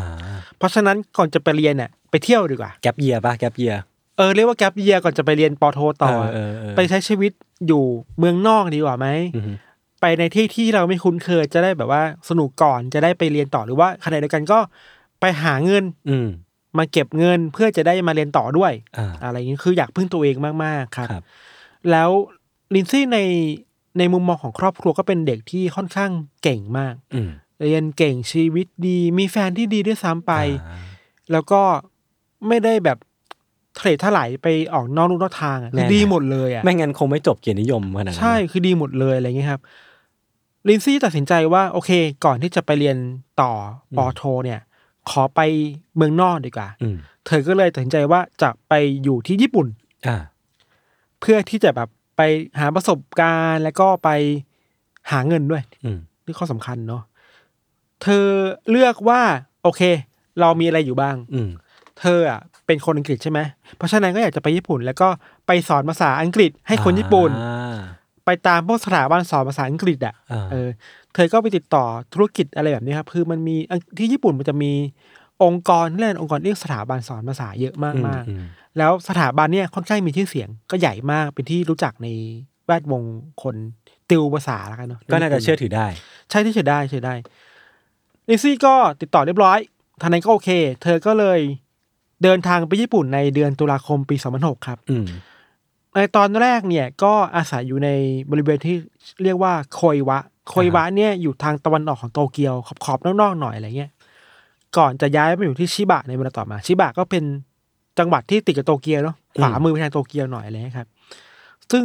ชิบะเนี่ยก็ไม่ได้เป็นเมืองเล็กเป็นเมืองใหญ่จะมีความเป็นแบบเมโทรอยู่อะอ่าเป็นเมืองแบบคึกคืนคึกคึกคักอยู่อะไรเงี้ยครับอ่าในระหว่างที่ ย้ายเมืองไปเนี่ยลินซี่ก็ใช้ชีวิตเป็นครูสอนภาษาอังกฤษแบบอืมติวเตอร์เนาะใช่ปะติวตามสถาบันสอนภาษาอะไรเงี้ยครับ ก็ทุกอย่างมันก็ดูเป็นแบบราบรื่นนะยศ แล้วก็เธอก็ติดต่อพูดคุยกับครอบครัวแล้วก็แฟนที่อังกฤษอยู่ตลอดเลยอืมคือเธอมีแผนว่า โอเค ปีเนี้ยมาก่อน แล้ว summer ปีหน้าเนี่ยเดี๋ยวแฟนตามมาอ่าตอนนี้ก็อยู่คนเดียวไปก่อนเออก็อชิยู่ชิวๆอยู่กับ roommate ที่เป็นคนแคนาดาไปอืมคือแบบมันก็มี community ของคนที่เป็นคนสอนภาษาเป็นอยู่ tutor เอออะไรเงี้ยครับ ซึ่งก็ปลอดภัยหมดทุกอย่างเว้ยๆครับ มีบางครั้งที่ลินซี่อีเมลคุยกับที่บ้านด้วยนะว่า เอ้ย ตอนเนี้ยเธอชอบญี่ปุ่นแล้วอ่า เราคิดว่าญี่ปุ่นเนี่ยมันเป็นประเทศที่ปลอดภัยมากกว่าอังกฤษอีก อืมอืมแต่มันก็มีเรื่องราวที่น่ากลัวเกิดขึ้นในปี 2007 ครับ คือว่าในเดือนมีนาคม 2007 พ่อแม่ของลินซี่ที่อยู่ในอังกฤษเนี่ย ก็ได้รับโทรศัพท์ โทรมาจาก สถาบันสอนภาษาที่ลินซี่ทำงานอยู่อ่าเจ้าหน้าที่ของสถาบันโทรมาแจ้งว่า เอ้ย ตอนเนี้ยลินซี่เนี่ยไม่ได้มาทำงานสองครั้งแล้วสองครั้งใส่ไปแล้วอ่าติดต่อก็ไม่ได้เลย ไม่รู้หายไปไหน ไม่รู้ว่าลินซี่ได้โทรหาที่บ้านหรือเปล่า ครับที่บ้านก็บอกนี่ก็เพิ่งรู้เหมือนกันว่าเธอหายตัวไปอะไรเงี้ย อืมปกติก็คุยตลอดนะแค่หายไปแล้วไม่รู้หายไปไหนครับขณะเดียวกันทางรูเมทของลินซี่เองที่เป็นคนแคนาดาที่เป็นแบบในแวดวงเดียวกันอะไรเงี้ย ก็กังวลใจเหมือนกัน อืม คือรูเมทที่อยู่บ้านพักเดียวกันนะเนาะก็บอกว่าลินซี่ไม่ได้กลับบ้านมาแล้ว ประมาณหนึ่งหรือสองคืนนั่นแหละ โอ้ก็แปลกแล้วเออะอเออปัญหาคือว่า พวกเขาอะรูเมทอะไปแจ้งตำรวจแล้วเว้ย อืมแต่ตำรวจดูเหมือนไม่จริงจังอะอืม คืออะรับไปคนหายอ๋อเดี๋ยวรอคอนเสิร์ตเดี๋ยวก็กลับมาทำนองนี้แต่ว่า มันมีความไม่จริงจังกับความกังวลใจของคนเนี่ยอ่าอ่าอ่าแล้วอีกอย่างคือว่าพอมันเป็นคนต่างชาติอะเออแล้วเป็นวัยรุ่น มันวัยรุ่นนะเดี๋ยวปะอ่าตำรวจญี่ปุ่นอาจจะดูแบบไม่ได้จริงจังกับการช่วยตามหาขนาดนั้นครับอาจจะมีปัญหาเรื่องการสื่อสารบ้างนิดหน่อยด้วยก็ตามอืเรื่องภาษาเนาะอืมพอรู้แบบนั้นนะครับ ทางพ่อแม่ของลินซี่ก็กังวลใจมากอืมพวกเขาก็เลยลงทุนบินจากอังกฤษมาญี่ปุ่นด้วยตัวเองเว้ยอ่า รวมถึงแฟนด้วยนะแฟนลินซี่ที่เป็นลูกชายก็เดินทางมาญี่ปุ่นด้วย เพื่อมาตามหาลินซี่ตัวเองอืมขณะเดียวกันก็วิจารณ์ถึงความล่าช้าของตำรวจญี่ปุ่นน่ะว่าอืมเฮ้ยคุณหายไปเป็นวันๆแบบนี้แล้วทำไมคุณไม่ตามหาเลยครับในเวลาต่อมาก็แบบไปคุยกับทางตำรวจนะก็ไปเร่งรัดตำรวจให้แบบดำเนินความคืบหน้าให้มากขึ้นแล้วกันอืมตำรวจเองก็โอเค พอถูกกดดันมากขึ้น ก็เร่งทำคดีเนาะตำรวจได้สอบถามพูดคุยกับรูเมด ลินซี่ที่เป็นคนแคนาดาสองคนน่ะอืมอยู่ในบ้านพักในกันว่าเฮ้ยมันเกิดอะไรขึ้นบ้าง พวกเธอก็ได้ข้อให้ข้อมูลที่แปลกๆขึ้นมาเว้ยคือว่า เรื่องราวเนี่ยมันย้อนกลับไปในวันที่20มีนาคมที่ผ่านมาอืมอันนี้คือคำบอกเล่าที่ลินซี่เล่าให้เพื่อนฟังนะว่าเธอไปเจออะไรมาบ้างครับ ในวันที่20มีนาคมเนี่ยลินซี่เล่าว่า เธอกำลังเดินทางกลับบ้าน จากสถานีรถไฟอืมคือญี่ปุ่นอะมันชอบขี่จักรยานกันใช่ปะลินซี่ลงจากสถานีรถไฟมา แล้วก็กำลังเดินไปที่ที่เก็บจักรยานเนี่ยเพื่อแบบเอาของวางอะไรปั่นน่ะทันใดนั้นนะครับ ก็มีผู้ชายคนหนึ่งเดินตรงเข้ามาหาเธอเว้ยเป็นชาวญี่ปุ่น ผู้ชายชาวญี่ปุ่นนะเอาแล้วพูดกับเธอว่า เฮ้ย คุณคือครูสอนภาษาอังกฤษของผมใช่ไหมอ่าลินซี่ตกใจมากคือแบบ เฮ้ย ฉันสอนมาหลายเดือนมากอะไม่เคยเจอหน้าผู้ชายคนนี้เลยเว้ย ก็คือไม่คุ้นหน้าแล้วก็ไม่ไม่คุ้นน่าหน้าใช่ ยืนยันมาก ๆ ว่าไม่ใช่คนที่เคยสอนด้วยอ่าเลยอะไรเงี้ยครับด้วยความตกใจนะเธอก็พงะออกมานิดนึงแล้วพยายามพูดคุยแบบไม่ใช่ไม่ใช่ตามผิดแล้วอะไรเงี้ยแล้วก็พยายามจะขี่จักรยานออกมาเว้ยพอขี่ออกมาได้สักพักนึงอะเหมือนเธอรู้สึกแปลกๆก็เลยมองย้อนกลับไปผมปรากฏว่ามันเดินตามจักรยานมาเว้ยผู้ชายคนนั้นผู้ชายคนนั้นน่ะนะเออ แล้วพอเร่งขับจักรยานไปเรื่อยๆ ไอเนี่ยเปลี่ยนจากเดินมาวิ่งตามจักรยานน่ะไอ้เฮียน่ากลัว น่ากลัวมากแล้วปัญหาหนึ่งที่ลินซี่เจอคือว่า ในเมืองอะที่เราบอกอ่ามัมันมีความเป็นเมโทรมากใช่ป่ะครับ ญี่ปุ่นอะ ซอกซอยมันเยอะเว้ยอืมแล้วบางทีอะไฟแดงมันเยอะ อืมจราจรมันเยอะ เธอต้องหยุดเป็นพักๆอะอ่าแล้วการหยุดเป็นพักๆมันแปลว่าระไอ้ยะคนที่ห่างตามระหว่มางเขามันก็จะแคบขึ้นเข้ามาเรื่อยๆเว้ย เออ สุดท้ายอะด้วยความที่หนีหนีได้ไม่ไกลมาก พอลินซี่ขี่จักรยานมาถึงห้องพักบ้านพักอะ ปรากฏว่าไอเนี่ย ตามมาทัน โอ้โห ตามมาทันอย่างนี้ไม่พอเว้ย พอเธอพยายามเดินขึ้นไปที่ห้องอะ ห้องพักอะ มันเดินตามขึ้นมาถึงหน้าห้องพักเลยเว้ย เกินไปไหมอะมันโคตรน่ากลัวเลย เออ แล้วก็พอถึงหน้าห้องพักใช่ป่ะลินซี่ก็รู้สึกว่า โอเค อย่างน้อยก็มีรูเมทอยู่อะอ่าเพราะฉะนั้นไอ เนี่ยขอว่าหิวน้ำมากเลย เดินตามมาตั้งไกลเนี่ย หิวน้ำขอกินน้ำมากได้ไหมอ่าผมมาดีนะ แต่ลิซซี่ก็คิดว่าโอเค ฉันมีรูเมทอยู่ เพราะฉะนั้น ถ้าให้ไอเนี่ย เห็นว่าฉันมีรูเมทอีกสองคนเนี่ยคงไม่กล้าทำอะไรคงไม่ทำอะไรเออแล้วอนาคตไม่กล้ามาทำอะไรไม่ได้ไม่กล้ามายุ่งเออก็โอเค เข้าไปยอมเปิดเข้าเปิดห้องให้นี่เข้าไปตามเข้าไปเว้ยแล้วก็อันนี้ก็พยายามอธิบายนะว่าเฮ้ยผมมาดีนะ ผมไม่ได้มีเจตนาอะไรผม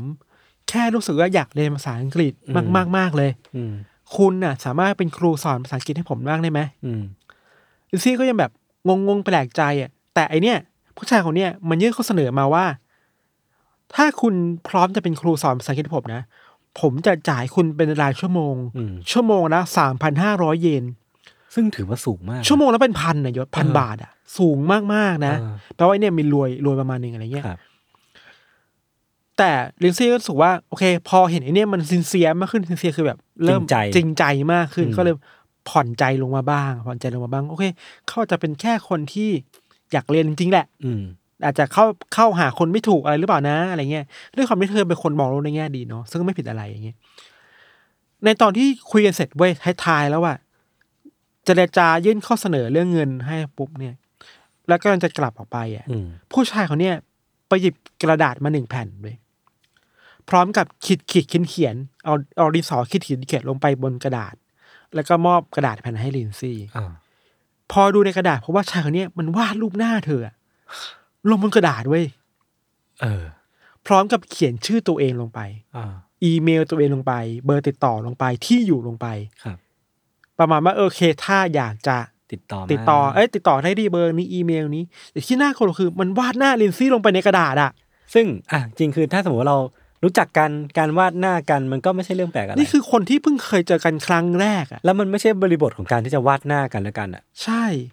ฟังดูมันก็แบบครีปปี้มากๆประมาณนึงเอออะเวียดเวียดประมาณหนึ่งทีเนี้ยกลับภาพมาที่ตำรวจเว้ยตอนนี้ตำรวจรู้แล้วว่า ข้อมูลคืออย่างนี้อืมแล้วขอไปดูกระดาษพบว่า ผู้ชายคนเนี้ยเขียนชื่อทิ้งไว้ว่าชื่อว่าทัสุยะอิชิฮาชิครับ ทัสุยะเนี่ยครับ เป็นผู้ชายที่ตามประวัติที่ตำรวจไปเจอมานะ เรียนจบมหาลัยด้วยซ้ำอืมพ่อแม่เป็นหมอเป็นแพทย์อะอืมซึ่งรายได้ดีเว้ยอืมแต่ว่ามีมีปัญหาเรื่องการเข้าสังคมประมาณหนึ่งเป็นฮิคิโคโมริอะนะฮะอะไรเงี้ยครับ อันนี้คือข้อมูลเบื้องต้นก่อนนะครับ ตัดภาพไม่ตำรวจนะครับตำรวจก็ได้รับรู้แล้วแหละว่าชายผู้ต้องสงสัยคนเนี้ยชื่อว่าทัศยะอิชิฮาชิใช่ปะ เขาเลยพยายามตามหาหลักฐานต่างๆ เพื่อสาวไปหาหาตัวทัศยะให้ได้เว้ยอืมว่า เอ้ยเป็นใครหรือประมาณสถานเป็นยังไง ซึ่งตามข้อมูลที่เราไปเจอมา คือตำรวจ เจอกล้องวงจรปิด ทั้งทั้งบริเวณสถานีรถไฟอ่าบริเวณห้องพักของลินซี่เองก็ตามอะเห็นภาพเก็บภาพได้หมดเลยว่าหน้าตาเป็นยังไงเว้ยอืมอันนี้คือเรื่องหนึ่งนะ จากนั้นนะครับตำรวจก็ได้ข้อมูลเพิ่มเติมว่าอ๋อลินซี่สุดท้ายแล้วก็ตอบตกลงนะอ่า ที่จะไปสอนภาษาอังกฤษให้กับทัศยะเว้ยอ่าคือมันมีกล้องวงจรปิดที่พบว่าลินซี่กับทัศยะเข้าไปอยู่ในคาเฟ่คาเฟ่หนึ่งในเมืองอืมแล้วก็ติวภาษาอังกฤษกันในอืมเมืองอืมหลังจากติวเสร็จเนี่ยพวกเขาออกจากคาเฟ่แล้วก็ขึ้นแท็กซี่คันหนึ่งไปเว้ยอืมตำรวจก็ตามไปที่แท็กซี่ด้วย อืมไปคุยกับแท็กซี่แท็กซี่เล่าข้อมูลที่น่าสนใจกลับมาว่า เออ ตอนพูดกันในในในรถอะก็ ฟังไม่ถนัดหรอกนะว่ามีอะไรแต่เหมือนมีการเจรจาเรื่องเงินอะไรบางอย่างกันอยู่ อ่าอ่าอ่าแล้วพอแท็กซี่ขับไปถึงอพาร์ตเมนต์ที่คาดว่าน่าจะเป็นที่พักของผู้ชายทัศยะเนี่ยลินซี่บอกกับโชเฟอร์แท็กซี่ว่า เอ้ยรอแป๊บนึงนะ เดี๋ยวฉันเนี่ยขึ้นไปเอาเงินก่อนข้างบน อืม เดี๋ยวกลับมาอืมอีกเที่ยวหนึ่งเนี่ยเดี๋ยวพาฉันส่งฉันที่บ้านประมาณนี้ แต่ว่าลินซี่ขึ้นขึ้นอพาร์ตเมนต์ไปกับทัศยะนานมากอืม เกือบเกือบสิบนาทีอะเธอก็ไม่ลงมาเว้ยทั้งที่เธอบอกไปแป๊บเดียวอืมแท็กซี่ก็เลยไม่รออืมก็เลยจากไปเลยครับแล้วในครั้งสุดท้ายที่มีคนเห็นลินซี่ทัศยะเว้ยก็คือผ่านกล้องวงผ่านไปแล้วจรมันปิด แล้วก็นำมาสู่แท็กซี่ ซึ่งใช่มันก็เป็นการบอกเล่าครั้งสุดท้ายของคนที่เคยใช่เจอลินซี่ ซึ่งตอนนี้ข้อมูลมันครบแล้วนะเออรู้แล้วว่าผู้ชายชื่ออะไรชื่อทัศยะไปไหน ไปไหนเออ คนสุดท้ายที่อยู่กับลินซี่คือทัศยะอืมอพาร์ตเมนต์อยู่ที่ไหนอืมชั้นไหนรู้รู้หมดเลยเว้ยครับแต่ทีเนี้ยบางข้อมูลที่เราไปหามาอันนี้ก็แปลกดี เราไม่รู้ว่าจริงแค่ไหนนะคือที่ข้อมูลเรามาคือตำรวจญี่ปุ่นน่ะ ไม่สามารถเคาะประตูเรียกหรือบุกเข้าไปได้ ถ้าไม่มีหมายจับขนาดนั้นอ่าอันนี้ไม่แน่ใจผิดหรือเปล่านะอ่าแต่สิ่งที่ตำรวจญี่ปุ่นทำในวันนั้นคือ ในวันที่ 26 มีนาคมอะคือว่าครับตำรวจไปวางกำลังบุก อพาร์ตไม่นานนะเว้ยอ่าพาคนไปประมาณเกือบสิบ10คนอ่าฮะวางกำลังล้อมอพาร์ตเมนต์ไปเลยทางออกโอเคสามคนนี้อยู่ทางออกนะสี่ห้าคนนี้อยู่ตรงบริเวณนี้นะ แล้วจะมีคนสองคนที่ขึ้นไปเคาะประตูห้องนะ ปรากฏว่า ในตอนที่ประตูห้องมันเปิดออกมาฮัสยะวิ่งออกมาอืมพร้อมกับกระเป๋าใบหนึ่งเว้ยครับกระเป๋าเป้ใหญ่ๆ แล้วก็วิ่งชนตำรวจแล้วก็วิ่งหนีไปเลยเว้ยเออ แล้วก็วิ่งหนีไปทางบันไดหนีไฟอะ ซึ่งบันไดหนีไฟมันมีตำรวจอีกประมาณหนึ่งที่ล้อมอยู่อะครับก็วิ่งฝ่าไปได้เว้ยได้ไงอะ เออได้ไงอะคือแบบตำรวจนี่มันแบบสภาพขนาดนี้เลยเหรอเออท้ายสุดท้ายแล้วทัศยาเขาวิ่งหนีไปได้เว้ยอ่าแล้วก็วิ่งหายไปเลยฮะเพราะตำรวจมาแค่นั้น what แปลกมากคือมัน What the มัน fuck? มันคือความสะเพร่าของตำรวจญี่ปุ่นในเวลานั้นน่ะโอ้โหอันนี้คือตัวผู้ต้องใส่เบอร์หนึ่งเออที่วิ่งหายไปไหนแล้วไม่รู้เว้ย what the fuck ต่อมาคือแล้วลินซี่อยู่ไหน เออ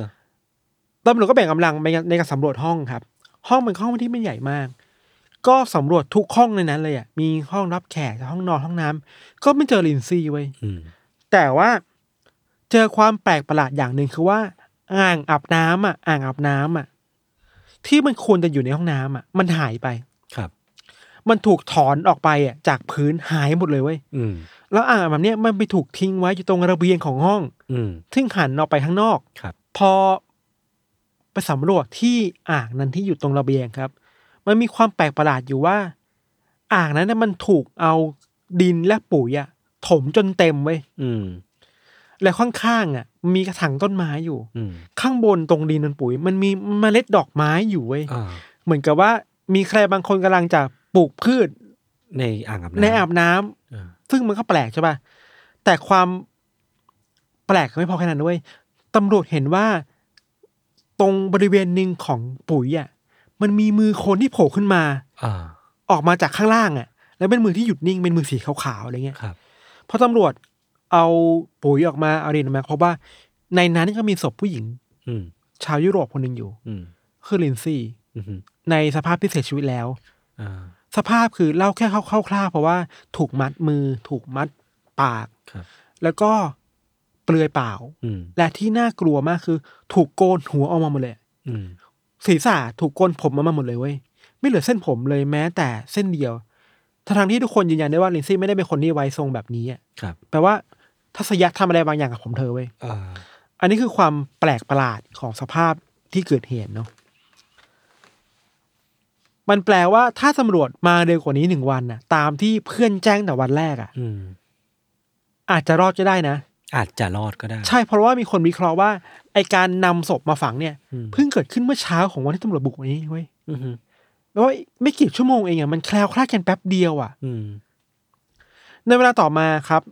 ทางตำรวจก็ได้ส่งศพไปชนสูตรต่อเนาะแล้วก็ได้ข้อสรุปมา เพิ่มเติมว่า สภาพของเธอเนี่ย มีสภาพที่ถูกรัดคออย่างรุนแรงและน่าจะเป็นสาเหตุในการเสียชีวิตอืมคือเป็นเหตุฆาตกรรมเนาะส่วนฆาตกรตอนเนี้ย ก็มี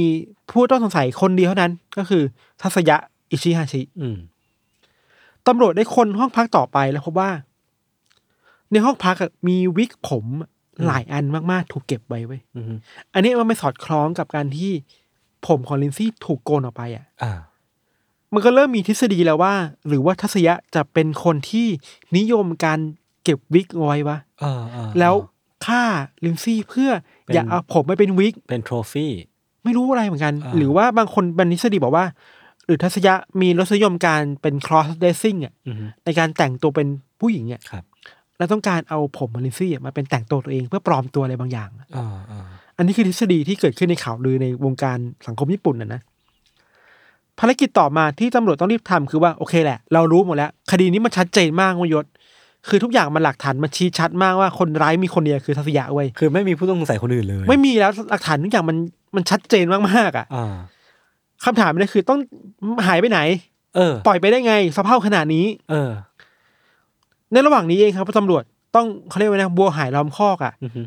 มีการทำโปสเตอร์ป้ายประกาศจับตามหา most wanted อะอืมติดไปทั่วญี่ปุ่นเลยเว้ยพร้อมกับข่าวลือในสังคมว่า นั่นแหละ เอ้ยฆาตกรคนนี้มันมีรสนิยมที่แปลกๆหรือเปล่านะอะไรเงี้ย คนในญี่ปุ่นก็ลือลือกันเนาะตำรวจถูกวิจารณ์หนักมากเรื่องความหละหลวมในการปล่อยให้คนร้ายวิ่งหนีไปอืมแล้วก็การแบบทำคดีช้าอืมครอบครัวที่อยู่ที่ญี่ปุ่นเขาบอกของลินซี่ที่มาญี่ปุ่น ก็แบบโกรธเหมือนกันว่า เฮ้ย ลูกสาวตายไม่พออะเออรับแจ้งช้าไม่พออะยังปล่อยให้คนร้ายมันวิ่งหนีผ่านหน้าตัวเองไปได้ยังไงอะคือสมควรโกรธมากอะ มากมากๆมันคนสภาพสุดเว้ยอืมเหตุการณ์พบศพของลินซี่เกิดขึ้นในเดือนมีนาคมใช่ไหมครับครับพอผ่านมาถึงเมษายน เรื่องนี้มันเรื่องใหญ่ระดับประเทศแล้วเว้ยอืมอืมเพราะว่าถึงขั้นที่ว่าในเดือนพฤษภาคมเนี่ย มีรัฐมนตรีต่างประเทศของญี่ปุ่นของอังกฤษอะ เดินทางมาถึงญี่ปุ่นด้วยตัวเองเว้ยอืมเพื่อมากดดันญี่ปุ่นว่าเฮ้ยให้รีบา พลเมืองชั้นน่ะเป็นอย่างเงี้ยเออทำไมแกไม่ทำอะไรเลยวะอะไรเงี้ยแปลว่าคดีนี้มันถูกเร่งรีบให้แบบต้องรีบจับตัวคาสยาให้ได้มากขึ้นเว้ยครับตามข้อมูลที่เราไปเจอมาคือว่าในช่วงเวลานั้นเองเนี่ยมันมีการแปะโปสเตอร์เพื่อตามหาตัวทัศยะกว่าสามพันแผ่นอืมทั่วญี่ปุ่นเว้ยอืมไม่เพียงแค่นั้นนะ มันมีการทำเป็นรูปจำลองของทัศยะเป็น standee อะอืมไซส์เท่าตัวจริงอะขนาดเท่าตัวจริงมาวางตามสถานีรถไฟตามแบบที่เดินทางต่าง ๆ เพื่อแบบว่า มีใครพบเห็นชายคนนี้ไหมอะถ้าพบเห็นรีบบอกนะครับนี่คือฆาตกรที่ต้องการตัวสุดเว้ยที่เราคิดว่ามันเวียดมากๆ ในการตามหาครั้งนี้คือว่ามันมีโปสเตอร์แบบหนึ่งที่จำลองทัศยะในทรงผมต่างๆ ก็คือจากวิกที่เขาสะใช่สมไว้ใช่ ด้วยทฤษฎีที่ว่าทัศยะต้องการแบบปลอมแปลงตัวเองอะอืมก็เลยมีทางหน้าทัศยะที่เป็นแบบ ใส่วิกผมสั้น ผมยาวใส่แว่น ปลอมตัวเป็นผู้หญิงก็มีอะคือมีทุกเวอร์ชั่นเว้ยที่คิดว่าคนคนนี้สามารถปลอมแปลงตัวเองได้อะอืมอืมมีรายงานข่าวด้วยยศว่าหลังจากที่ตำรวจได้เผยแพร่ข้อมูลเกี่ยวกับทัศยะไปครับ ก็มีชาวบ้านแจ้งข่าวกลับมาประมาณแปดพันกว่าครั้งเว้ยโอ้โหแต่ตำรวจไปเจาะลึกข้อมูลหลักฐานเหล่านั้นแล้ว ก็ไม่ค่อยได้อะไรอะครับ ก็แบบบางทีก็บอกว่าเอ้ยมองผิดคนบ้างบางคนก็บอกว่า เอ้ยเคยเห็นทัศยาที่แถวคาบุกิโจที่แบบโตเกียวเป็นย่านแบบ dark dark นะอืมอืมบางคนบอกเจอที่โอซาก้าบางคนบอกเนี่ยเห็นแบบกำลังนั่งเรือข้ามประเทศไปเกาหลีก็มีอืมแต่มันหาจับต้องยากอะอ่าพวกสื่อมวลชนเองก็เป็นอีกแรงหนึ่งในการช่วยตำรวจตามหาตัวทัศยาเว้ยมีการสัมภาษณ์พ่อแม่ทัศยาที่ยืนยันว่าพวกเขาเนี่ยไม่รู้เรื่องอะไรเลยมคือพ่อแม่ก็ไม่รู้เรื่องอะไรขนาดนั้นนะครับ แม่ของทัศยาพูดผ่านรายการทีวีด้วยซ้ำว่า เฮ้ย แม่ขอพูดกับลูกผ่านที่นี่ได้ไหมว่า ตอนเนี้ยช่วยมอบตัวเถิดทุกคนรู้ในหมดแล้วอืมแล้วก็ขอโทษชาวบ้านทุกคนที่ดูทีวีอยู่นี่นะว่า ขอโทษนะที่พวกเราอะ ครอบครัวเราอะทำให้ทุกคนเดือดร้อนอะ ก็คือกลายเป็นว่าคนอื่นต้องรับหน้า ต้องมาแทนรับหน้าแทนเออลูกที่หายตัวไปไหนไม่รู้ครับ เราว่าตอนนั้นน่ะคงพูดได้ว่าสังคมญี่ปุ่นในเวลานั้นเองอะทัศยาแม่งคือแบบเป็น the most wanted อะเออ ที่สุดแล้วที่ตำรวจต้องการตามตัวให้เจอเว้ยครับแต่เชื่อไหมยศว่าตำรวจก็ยังหาตัวทัศยาไม่เจอเว้ยอืมจากเดือนมีนาคมต้นปีอะมาถึงพฤศจิกายนอะ ก็ยังไม่เจอเว้ยโอ้โห กี่เดือนนะเจ็ดแปดเดือนเจ็ดแปดเดือนอะเออแต่ตำรวจก็เริ่มพบเบาะแสใหม่ๆที่น่าสนใจมากขึ้นครับครับมันมีรายงานข่าวว่าชาวบ้านที่โอซาก้าเนี่ย เห็นคนที่คล้ายๆทัศยะอยู่บ้างอืมแต่ว่ามันมีใบหน้าที่เปลี่ยนไปอะอืมไม่ใช่ทรงผมนะแต่ว่า เขาโครงใบหน้าเหมือนไปทำศัลยกรรมมาแล้วอะ อ่าอ่าอ่าแต่มันจะมีเขาบางอย่าง มีเขาบางอย่างที่ที่แบบพอจะเอ๊ะรีเลทได้เอ๊ะเหมือนหรือเปล่าอะไรอย่างนี้ยครับ แต่ถึงจะมีข้อมูลแบบนี้นะครับตำรวจก็ยังตามตัวไปจับทัศยะไม่ได้อยู่ดีเว้ยอืมนอกจากนี้มีรายงานมาอีกทางหนึ่งด้วยว่า ทัศยะเนี่ยน่าจะหลบซ่อนเป็นแรงงานอยู่ลับอืมๆตามที่ซอกหลืบ หรือตามเกาะต่างๆ ก็ญี่ปุ่นมันมีบางเกาะที่แบบออกไปไกลๆเนาะครับเพื่อเก็บเงินอืม ไปทำศัลยกรรมอืมเปลี่ยนใบหน้าตัวเองเพื่อหลบหนีการจับกลุ่มไปเวลามันผ่านไปถึงปี2009ยศโอ้โห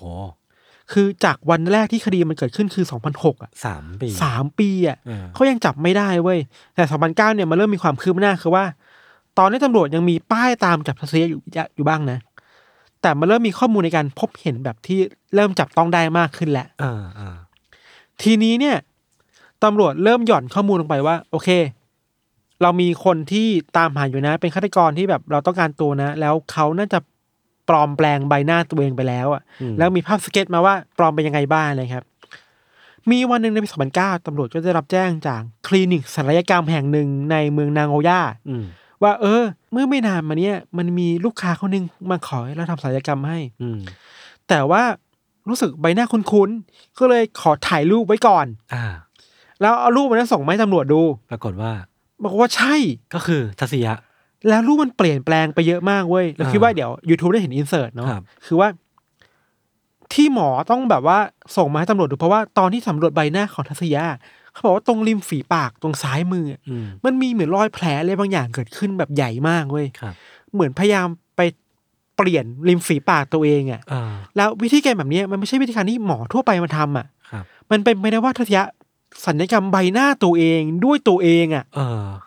คือวิธีการนี้มันไม่ใช่วิธีการแบบทางการนึกออกปะอ่าฮะคือคือแบบว่าเป็นหมอเถื่อนอะ เป็นแบบหมเอาตัวเองเป็นหมอเถื่อนอะ เออ คือไม่ใช่จ้างหมอไว้นะทำเองด้วยซ้ำไปอะ อืม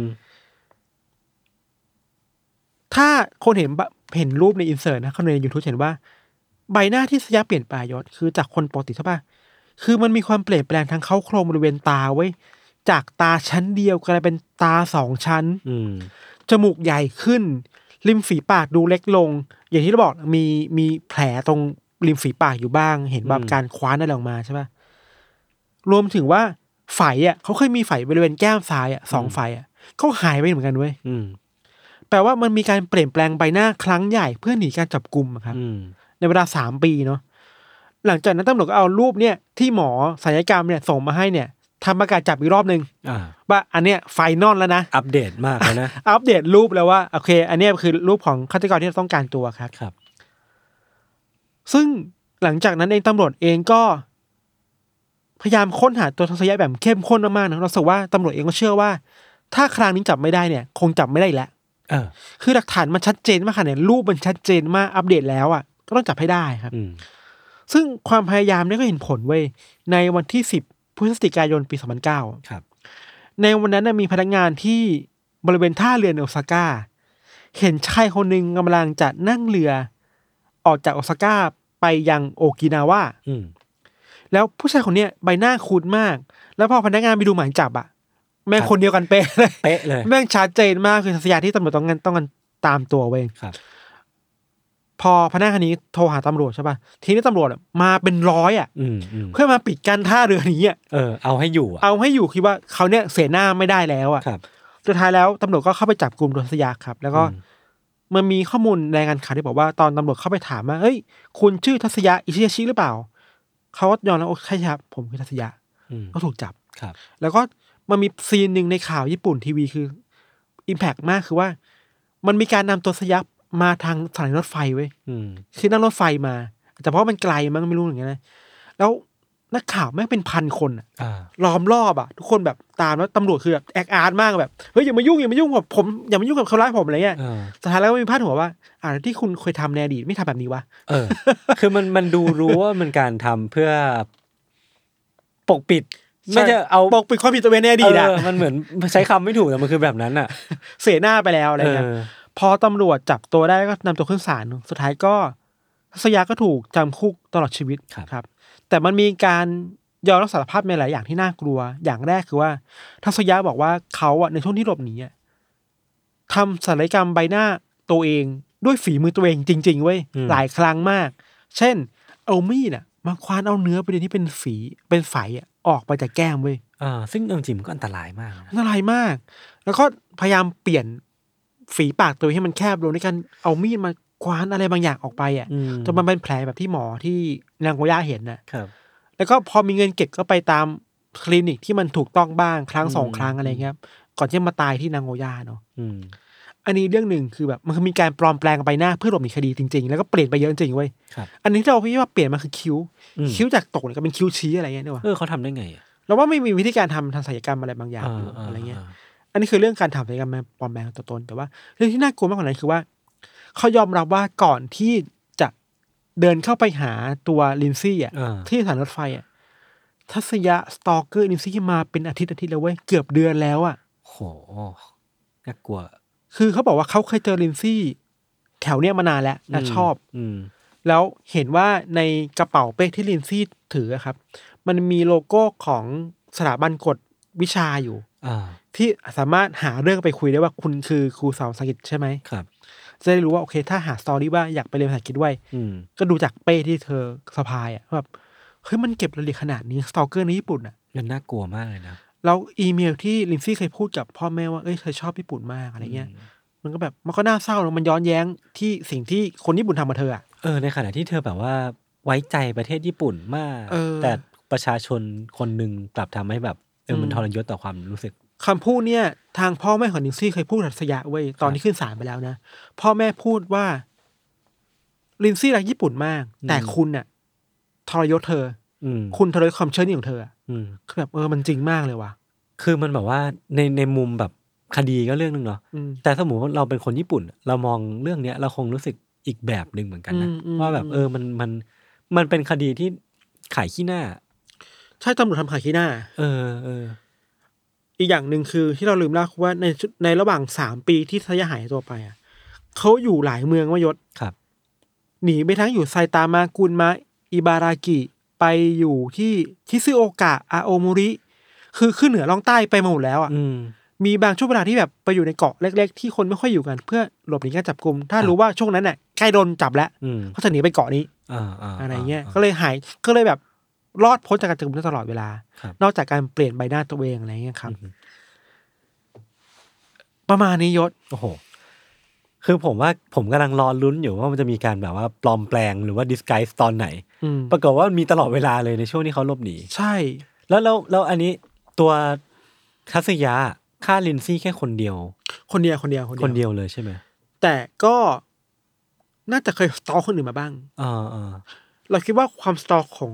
ของซัสยาที่มีต่อลินซี่แม่งน่ากลัวมากเว้น่ายกลัวน่ากลัว แล้วอันหนึงที่ลืมเล่าไปคือว่า ไอการเอาศพลินซี่ไปใส่ในอ่างอาบอ่างอาบน้ำน้ำแล้วครับเทปุ๋ยแล้วอ่าพยายามจะปลูกดอกไม้ปลูกต้นไม้ปลูกดอกไม้ลงไปอะ ถ้าตำรวจไม่มาเจออะไออ่างมันไม่งเฮี้ยนมากเลยนะเว้ยมันก็คงจะมันคืออ่างนะย่ที่อยมีสลายคนอยู่ในนั้นน่ะ แล้วเออร่างกายของลินซี่จะกลายเป็นปุ๋ยให้กับดอกไม้ ต้นไม้ที่ ปลูกอยู่อะครับ คือแบบต้องพูดคำนี้แหละคือแม่งโคตรญี่ปุ่นอะเออ อะไรแบบนี้คือความเวียดในการก่อคดีอะใช่ใช่ใช่ความความเลือดเย็นอะไรบางอย่างความเย็นชาในคดีที่มันเกิดขึ้นอะ หรือแม้กระทั่งวิชวลที่เขาวิ่งไล่ตามจักรยานของเอที่อไม่อันควรนั้นน่ากลัวมากเลยอะน่ากลัวมาก แล้วมันประเด็นคือเราเรานึกภาพญี่ปุ่นออกไงว่าแบบมีความเป็นซอยมีไฟแดงนู่นนี่นั่นอะอืมเราก็จะรู้สึกว่ามันกดดัน มากอืมๆเลยการอืมที่แบบเราปั่นจักรยานอยู่แล้วมีคนวิ่งตามแล้วมันแบบต้องหยุดทุกไฟแดงอะอืมเป็นแบบ อีกอย่างหนึ่งคือว่าโอเค ถ้าย้อนกลับมาที่ธีมอะทั้งของยศของเราอะอืม ของยศคือมันการปลอมแปลงตัวตนในโลกออนไลน์ อ่า และโลกที่เราไม่เห็นหน้ากันได้ปะครับ แต่นี่คือโลกที่ทุกคนอาจจะเดินผ่าน เออ คนร้ายคนนี้อยู่ก็ได้ในแต่ละวันใน daily life อะเราอาจจะเดินผ่านฆาตกรคนหนึ่งก็ได้อะที่เขาเพิ่งปลอมใบหน้ามาก็ได้อะเออเออการปลอมแปลงตัวตนมันมีทั้งในโลก virtual และโลกความจริงครับ ซึ่งเราก็ไม่รู้นะว่าอันไหนมันเนี่ยเดียวกันอะแต่มันอืมน่ากลัวทั้งคู่เว้ยทั้งสองคดีเนี่ย ใช่มันน่ามันน่าน่ากลัวทั้งคู่เลยจริง ๆ แล้วเราก็รู้สึกว่ามันก็ทำให้เราเห็นถึงประเด็นสังคมจริงๆนะอืมคืออย่างอย่างอย่างที่พี่ทันพูดว่าคือเรื่องผมมันก็เป็นเรื่องที่มันแบบอะเป็นเรื่องปัจจุบันหน่อยเป็นเรื่องของการอืมออกหลอกลวงบนโลกออนไลน์อืมหรือของพี่ทันก็เป็นเรื่องที่ทำให้สังคมจริงแล้วมันก็น่ากลัวขึ้นมีทั้งเรื่องการ stalk กันหรือว่าการแบบอืมการที่เราจะไม่รู้ด้วยซ้ำว่าฆาตกรคนเนี้ยจะมีการปลอมแปลงตัวเอง หรือไปว่ายังไงได้บ้างอะไอ้เคสของเราคือว่าการทำศัลยกรรมมันกลายเป็นเครื่องมือหนึ่งเออที่คนร้ายใช้ฆาตกรใช้ในการอืมเอาตัวรอดก็ได้ครับเนอะเออแต่ที่น่าพูดถึงอีกอันหนึ่งคือเรื่องความสะเพร่าของตำรวจแหละแย่ไอช็อตวิ่งหนีนี่คือแบบไม่ไหวมันแบบว่า what the fuck มากเลยอะคือคนร้ายอยู่ตรงหน้าคุณแล้วอะเออ คุณไม่ต้องเสียเวลาอีกสามปีอะใช่ถ้าจับได้ตอนนั้นอะสามปีจบเลยนะไม่ต้องมีแล้วสามปีข้างหลังอะหรือมันก็ทั้งว่าถ้า